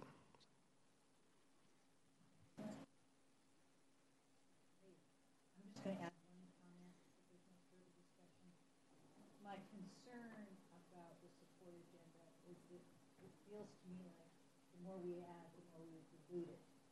I'm sorry. Did you, Kathy, you could hear that? Okay, the more we add, the more diluted it becomes and the less representative of where we really want to go with issues. Um, there are there are things on King County's agenda around uh, sustainability that that like you know uh, product responsibility where I, I don't agree um, and um, I, think that will always be the case. So I'm hoping that we can get to a place n- not because I'm right or wrong, but a place where um, our individual preferences are allowed. I- like tonight, I would expect that Councilmember Nixon is not going to want to embrace some of it. Um, it doesn't mean that sort of philo- philosophically he is behind us with regard to most of the priorities that we assign. Um, so I, somehow that discussion, I, I just, I don't want it to be a document that, that just spreads peanut butter all over the place. Anyway, Councilmember Curtis, Chair Curtis. I agree. And that's why I think we need to take some time to uh, decide what we're trying to accomplish and whether what we're doing serves our purpose. But this is where we are, and the session starts Monday, and I feel like I'm getting ready for a sporting event. I'm super excited. I know Diana and staff is too, and so is the legislative work group. I'd like to make a motion to approve Resolution 5571, approving a City of Kirkland legislative support agenda for the 2023 session of the state legislature. Second. Been moved by Councilmember Curtis, seconded by Councilmember Black to approve the state, our, our legislative support agenda with resolution 5571. Any further discussion? I do have one more thing. Um, I just want to thank Councilmember Falcone for representing Kirkland at the SCA PIC meeting, and um, the revised SCA agenda passed unanimously. So it is now on our support agenda. Thank you. Councilmember Nixon. Uh, Thank, thank you, Madam Mayor. Well, I, I suppose I could just thank you for giving my floor speech and save some time. But I, I, I do want to say, um, at our, the last time we discussed this, I did identify at least a couple of issues that I had concerns about in looking at the additional um, organizational um, priorities that have been added since then. There are other things that I'm, I have concerns about.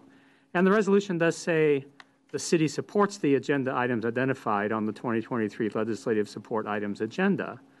Um, and of course, we always have the caveat that we, we have to look at the actual language of the bill before we decide if we're going to support the bill. But the fact is, is that we're saying we support this whole collection of principles. And frankly, I don't support the whole collection of principles, and so that's why I'll vote no. Thank you. Any further discussion? Question is on the motion to approve Resolution 5571, moved by Councilmember Curtis, seconded by Councilmember Black. All those in favor, please signify by saying aye. Aye. Aye. Opposed? No. The motion carries six to one. This takes us to item F, um, the uh, approval of the minutes from the last December, or the only December meeting. Councilmember Curtis. I'll try to simplify this. I'd like to make a motion to correct the minutes um, that the GMPC letter will come back on January 17th. Second. It's been moved by Councilmember Curtis, seconded by Councilmember Falcone to amend the minutes to reflect the appropriate date for the letter to come back next, on the 17th. All those in favor, please, sig- oh, discussion. Yeah, can I have one Seriously. point? I know, but I, clarification. We're still going to have to approve the, a motion to approve the minutes. We're going to do that subsequent to the amendment? Or should we have a motion to approve the minutes and then a motion to amend? Yes. You're so right. Make the motion. Okay. You want? Oh my That's a good God! point. We already have a mo. Okay, so now I'll make a motion to lay Amended amendments. to lay the amendment, the motion to amend the amendments on the table. Hard stop. Second. Okay. Now do we, Take a vote on that. Now okay. we vote on that. No, no discussion. All those in favor, please signify, he's just learned this. All those in favor, please signify by saying aye. aye. Aye. Opposed? Motion carries unanimously. Councilmember Black. Madam Mayor, I'd like to move for adoption of the minutes. Sorry, from the December, apologies, December 13th? 13th. From the December 13th, 2022 meeting. Second. Second. Moved by Councilmember Black, seconded by Councilmember Pascal. Discussion? All those in favor, please signify by saying. Wait, Kelly's on. Oh, Kelly. No, she's not. You have to pull the amendment off the table. Oh. The amendment off the table. Madam Mayor, I'd like to pull the amendment off the table. No, no. You want to move the amendment now? You know, I think we need a refresher course on this. Uh-huh. So the full minutes are in front of you, and you need to amend the minutes to reflect the December 17th change, which was the amendment Councilmember Curtis proposed, which has been tabled. So we're doing it again? Yes. Okay. Okay, that's fine too. See, even they're confused. All right. Now I'd like to make a motion to amend the minutes to reflect the GMPC letter will come back to council on January 17th. Second. Any discussion? It's been moved by Councilmember Curtis, seconded by Councilmember Black to uh, correct the minutes. Um, All those in favor, please signify by saying aye. Aye. Aye. Opposed? Motion carries unanimously. Now we go to the main motion, which is to approve the minutes from uh, December 13th, moved by Council Member Black, seconded by Council Member Pascal. All those in favor, please signify by saying "aye." aye. Aye. Opposed? Motion carries unanimously. I feel like we just walked out of a deja vu story. Okay, with that, that takes us to item 11. Um, Reports. Councilmember Nixon, you want to kick us off? Uh, Thank you, Madam Mayor. Well, we had a, a good break, so I don't have a whole lot to report. In fact, the only thing I want to mention is the fact that two weeks from now, uh, my wife and I will be in Scotland and uh, visiting our daughter at veterinary school. And so I'm hoping, planning to um, attend remotely, although 5:30 here is 1:30 a.m. there. Um, so we'll see if I'm still suffering from jet lag and, and just can't get to sleep. Um, but if I don't make it, please continue without me and just excuse me. Thank you. Thank you. Councilmember Black. Uh, Thank you, Madam Mayor. I'll just make a quick mention of uh, one of the activities that uh, several of us were involved in, um, although in different shifts, was uh, visiting the Sammamish, um, city of Sammamish's um, uh, recreation center and aquatic center. And just, it's a beautiful facility and just really inspires me. Uh, If we get a recommendation from PFEC uh, for a, um, a, um, what's the word I'm looking for? Aquatic Center?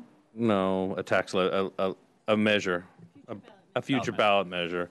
Uh, it'll be exciting to think about Kirkland um, having a facility like that for uh, for its residents and visitors. Um, so there's, uh, I wanted to mention that quickly. And uh, that's the end of my report. Thank you. Thank you. Councilmember Curtis. Um, PFEC resumes on January 12th with a facilitate, facilitated discussion of potential ballot measure uh, elements and costs. PFEC will receive flashcards. I believe you used those for ComSag, um, and they will be continuing to use those throughout the process. And on the 26th, PFEC meeting, OPSIS will be coming back with um, facility feasibility studies and options for facilities at the Houghton Park and Ride and the North Kirkland Community Center. And tomorrow, Legislative Work Group, bright and early, 7:30 a.m., will be attending the East Side Chambers Legislative Kickoff. Thank you. Uh, Councilmember Falcone. Thank you, Madam Mayor. Um, well, I um, in, in, agree with Councilmember Black. Sorry, I have Rocky right here with me distracting me. He's leaving. Um, I agree with Councilmember Black. We had a really great tour of the Sammamish Aquatic Center. Um, it was just so exciting to see folks. I think it was wasn't even a busy time, but it was still being so well utilized, and it was really exciting to see all the different amenities that they have there. So thank you everyone who helped um, make that tour happen. It was really educational and fun to do. Um, we had a fun van ride. We got to ride in the Rec and Roll van, which was pretty cool. I've seen that around town. It was fun to get to ride along in that. Um, also have um, a few upcoming things. I'm excited to tour the Friends um, of Youth um, Kirkland facility this Friday, I believe. Um, also have an SCA lunch and learn on behavioral health on Friday, as well as my first official meeting on the SCA board. We have a board retreat next Friday, a week from this Friday. So I'm excited to jump in and, and start that work. Um, also, I emailed um, each of you earlier today. I received a request from a Kirkland resident for a resolution on human rights. Excuse me, and in particular, um, Iranian women. Um, they, they are working with some other cities. They, uh, the city of Bellevue has already passed um, a similar resolution, and they're working with um, the city of Seattle and I believe the city of Redmond and some other cities just to get um, regional support around um, this issue. And um, so when I sent the request on to Mayor Sweet, uh, she requested that I uh, bring it forth tonight during council reports. And Madam Mayor and City Manager, I don't know, are we looking for a formal vote? Are we looking for head nods to proceed with drafting an amendment? We have a template, so I don't think it'll be um, a lot of uh, staff work since we have an example to work from, uh, but wanted to put that forth before council tonight. So, Madam Mayor, City Manager, do you, are we looking for a formal vote? All I was looking for was head nods. Head nods? Yeah, okay. Looks good. All right. Thank you so much, everyone. So the, we'll turn that over to David to follow yeah. through, and then we'll use our new process use our new process. And because this is one that we haven't done before, we'll also make sure all council members get a chance to see it. Although I think Councilmember Falcone actually sent it to everybody. So excellent. Uh, Councilmember Pascal. All right, is that it for you, Councilmember Falcone? Yes, thank you. Thank you. Councilmember Pascal.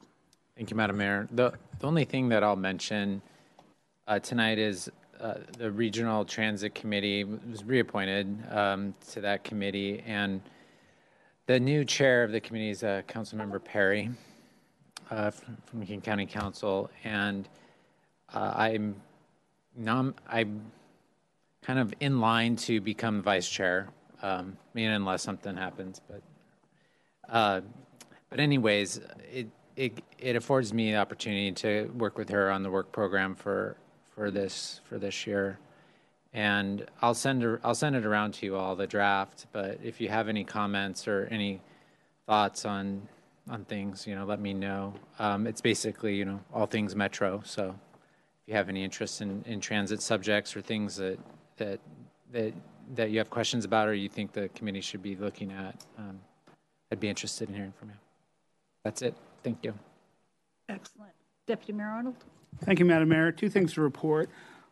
On December 14th, I had the opportunity to be part of a panel of this uh, to the sustainability ambassadors, um, teachers that are working on curriculum, and I talked about opportunities for potential student projects, advocacy, or involvement on transportation issues, and the upcoming comprehensive plan update. I would also note that uh, Peter Donaldson, as part of the exchange on that, talked about potentially having the Sustainability Neighborhood Ambassador Program do an update before council.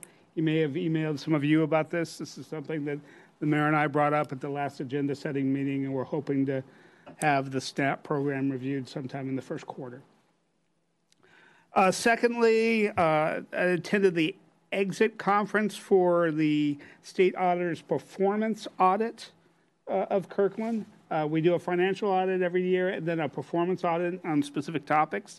This one included things like our open public meeting and executive session requirements and our rental assistance program that we did as part of uh, COVID 19. Kirkland received a clean audit on, on uh, uh, both of those and other topics considered. Uh, congratulations to the finance staff and our human resources folks and people in the city manager's office. Kirkland deliberately moved faster than other cities to get ARPA money out into the community and to people that needed it. And uh, we were able to do things both fast and right, uh, as the uh, auditor had confirmed. Super. Thank you, Deputy Mayor. And I really haven't done anything since the holiday, so um, Okay. I have nothing to report. City Manager. Uh, Thank you, Madam Mayor. So just a couple quick, Sorry. Thank you, Madam Mayor. I, I, there was actually one item that um, related to the legislative agenda that is also p- should have been part of my report, and I forgot. Um, so I wanted to remind everyone that ETP actually did approve its legislative uh, priorities agenda for the 2023 session at its December 9th meeting, and that was included in material that was sent to you. But I'm afraid it didn't get to the legislative work group or the uh, government managers or uh, government relations manager. So I'll make sure that gets to the proper uh, person so they can become part of our. It was approved as part of our support agenda, legislative support agenda, but it, the materials didn't include it, and they should have. That was actually approved on December 9th. Thank you. Yep. City Manager. I'm just making sure I get a note. Thank you. Uh, So looking ahead a little bit, as you know, we have a council retreat coming up on February 3rd. So uh, Deputy City Manager Beth Goldberg is going to be reaching out to each of you to talk about potential topics. This is the policy retreat.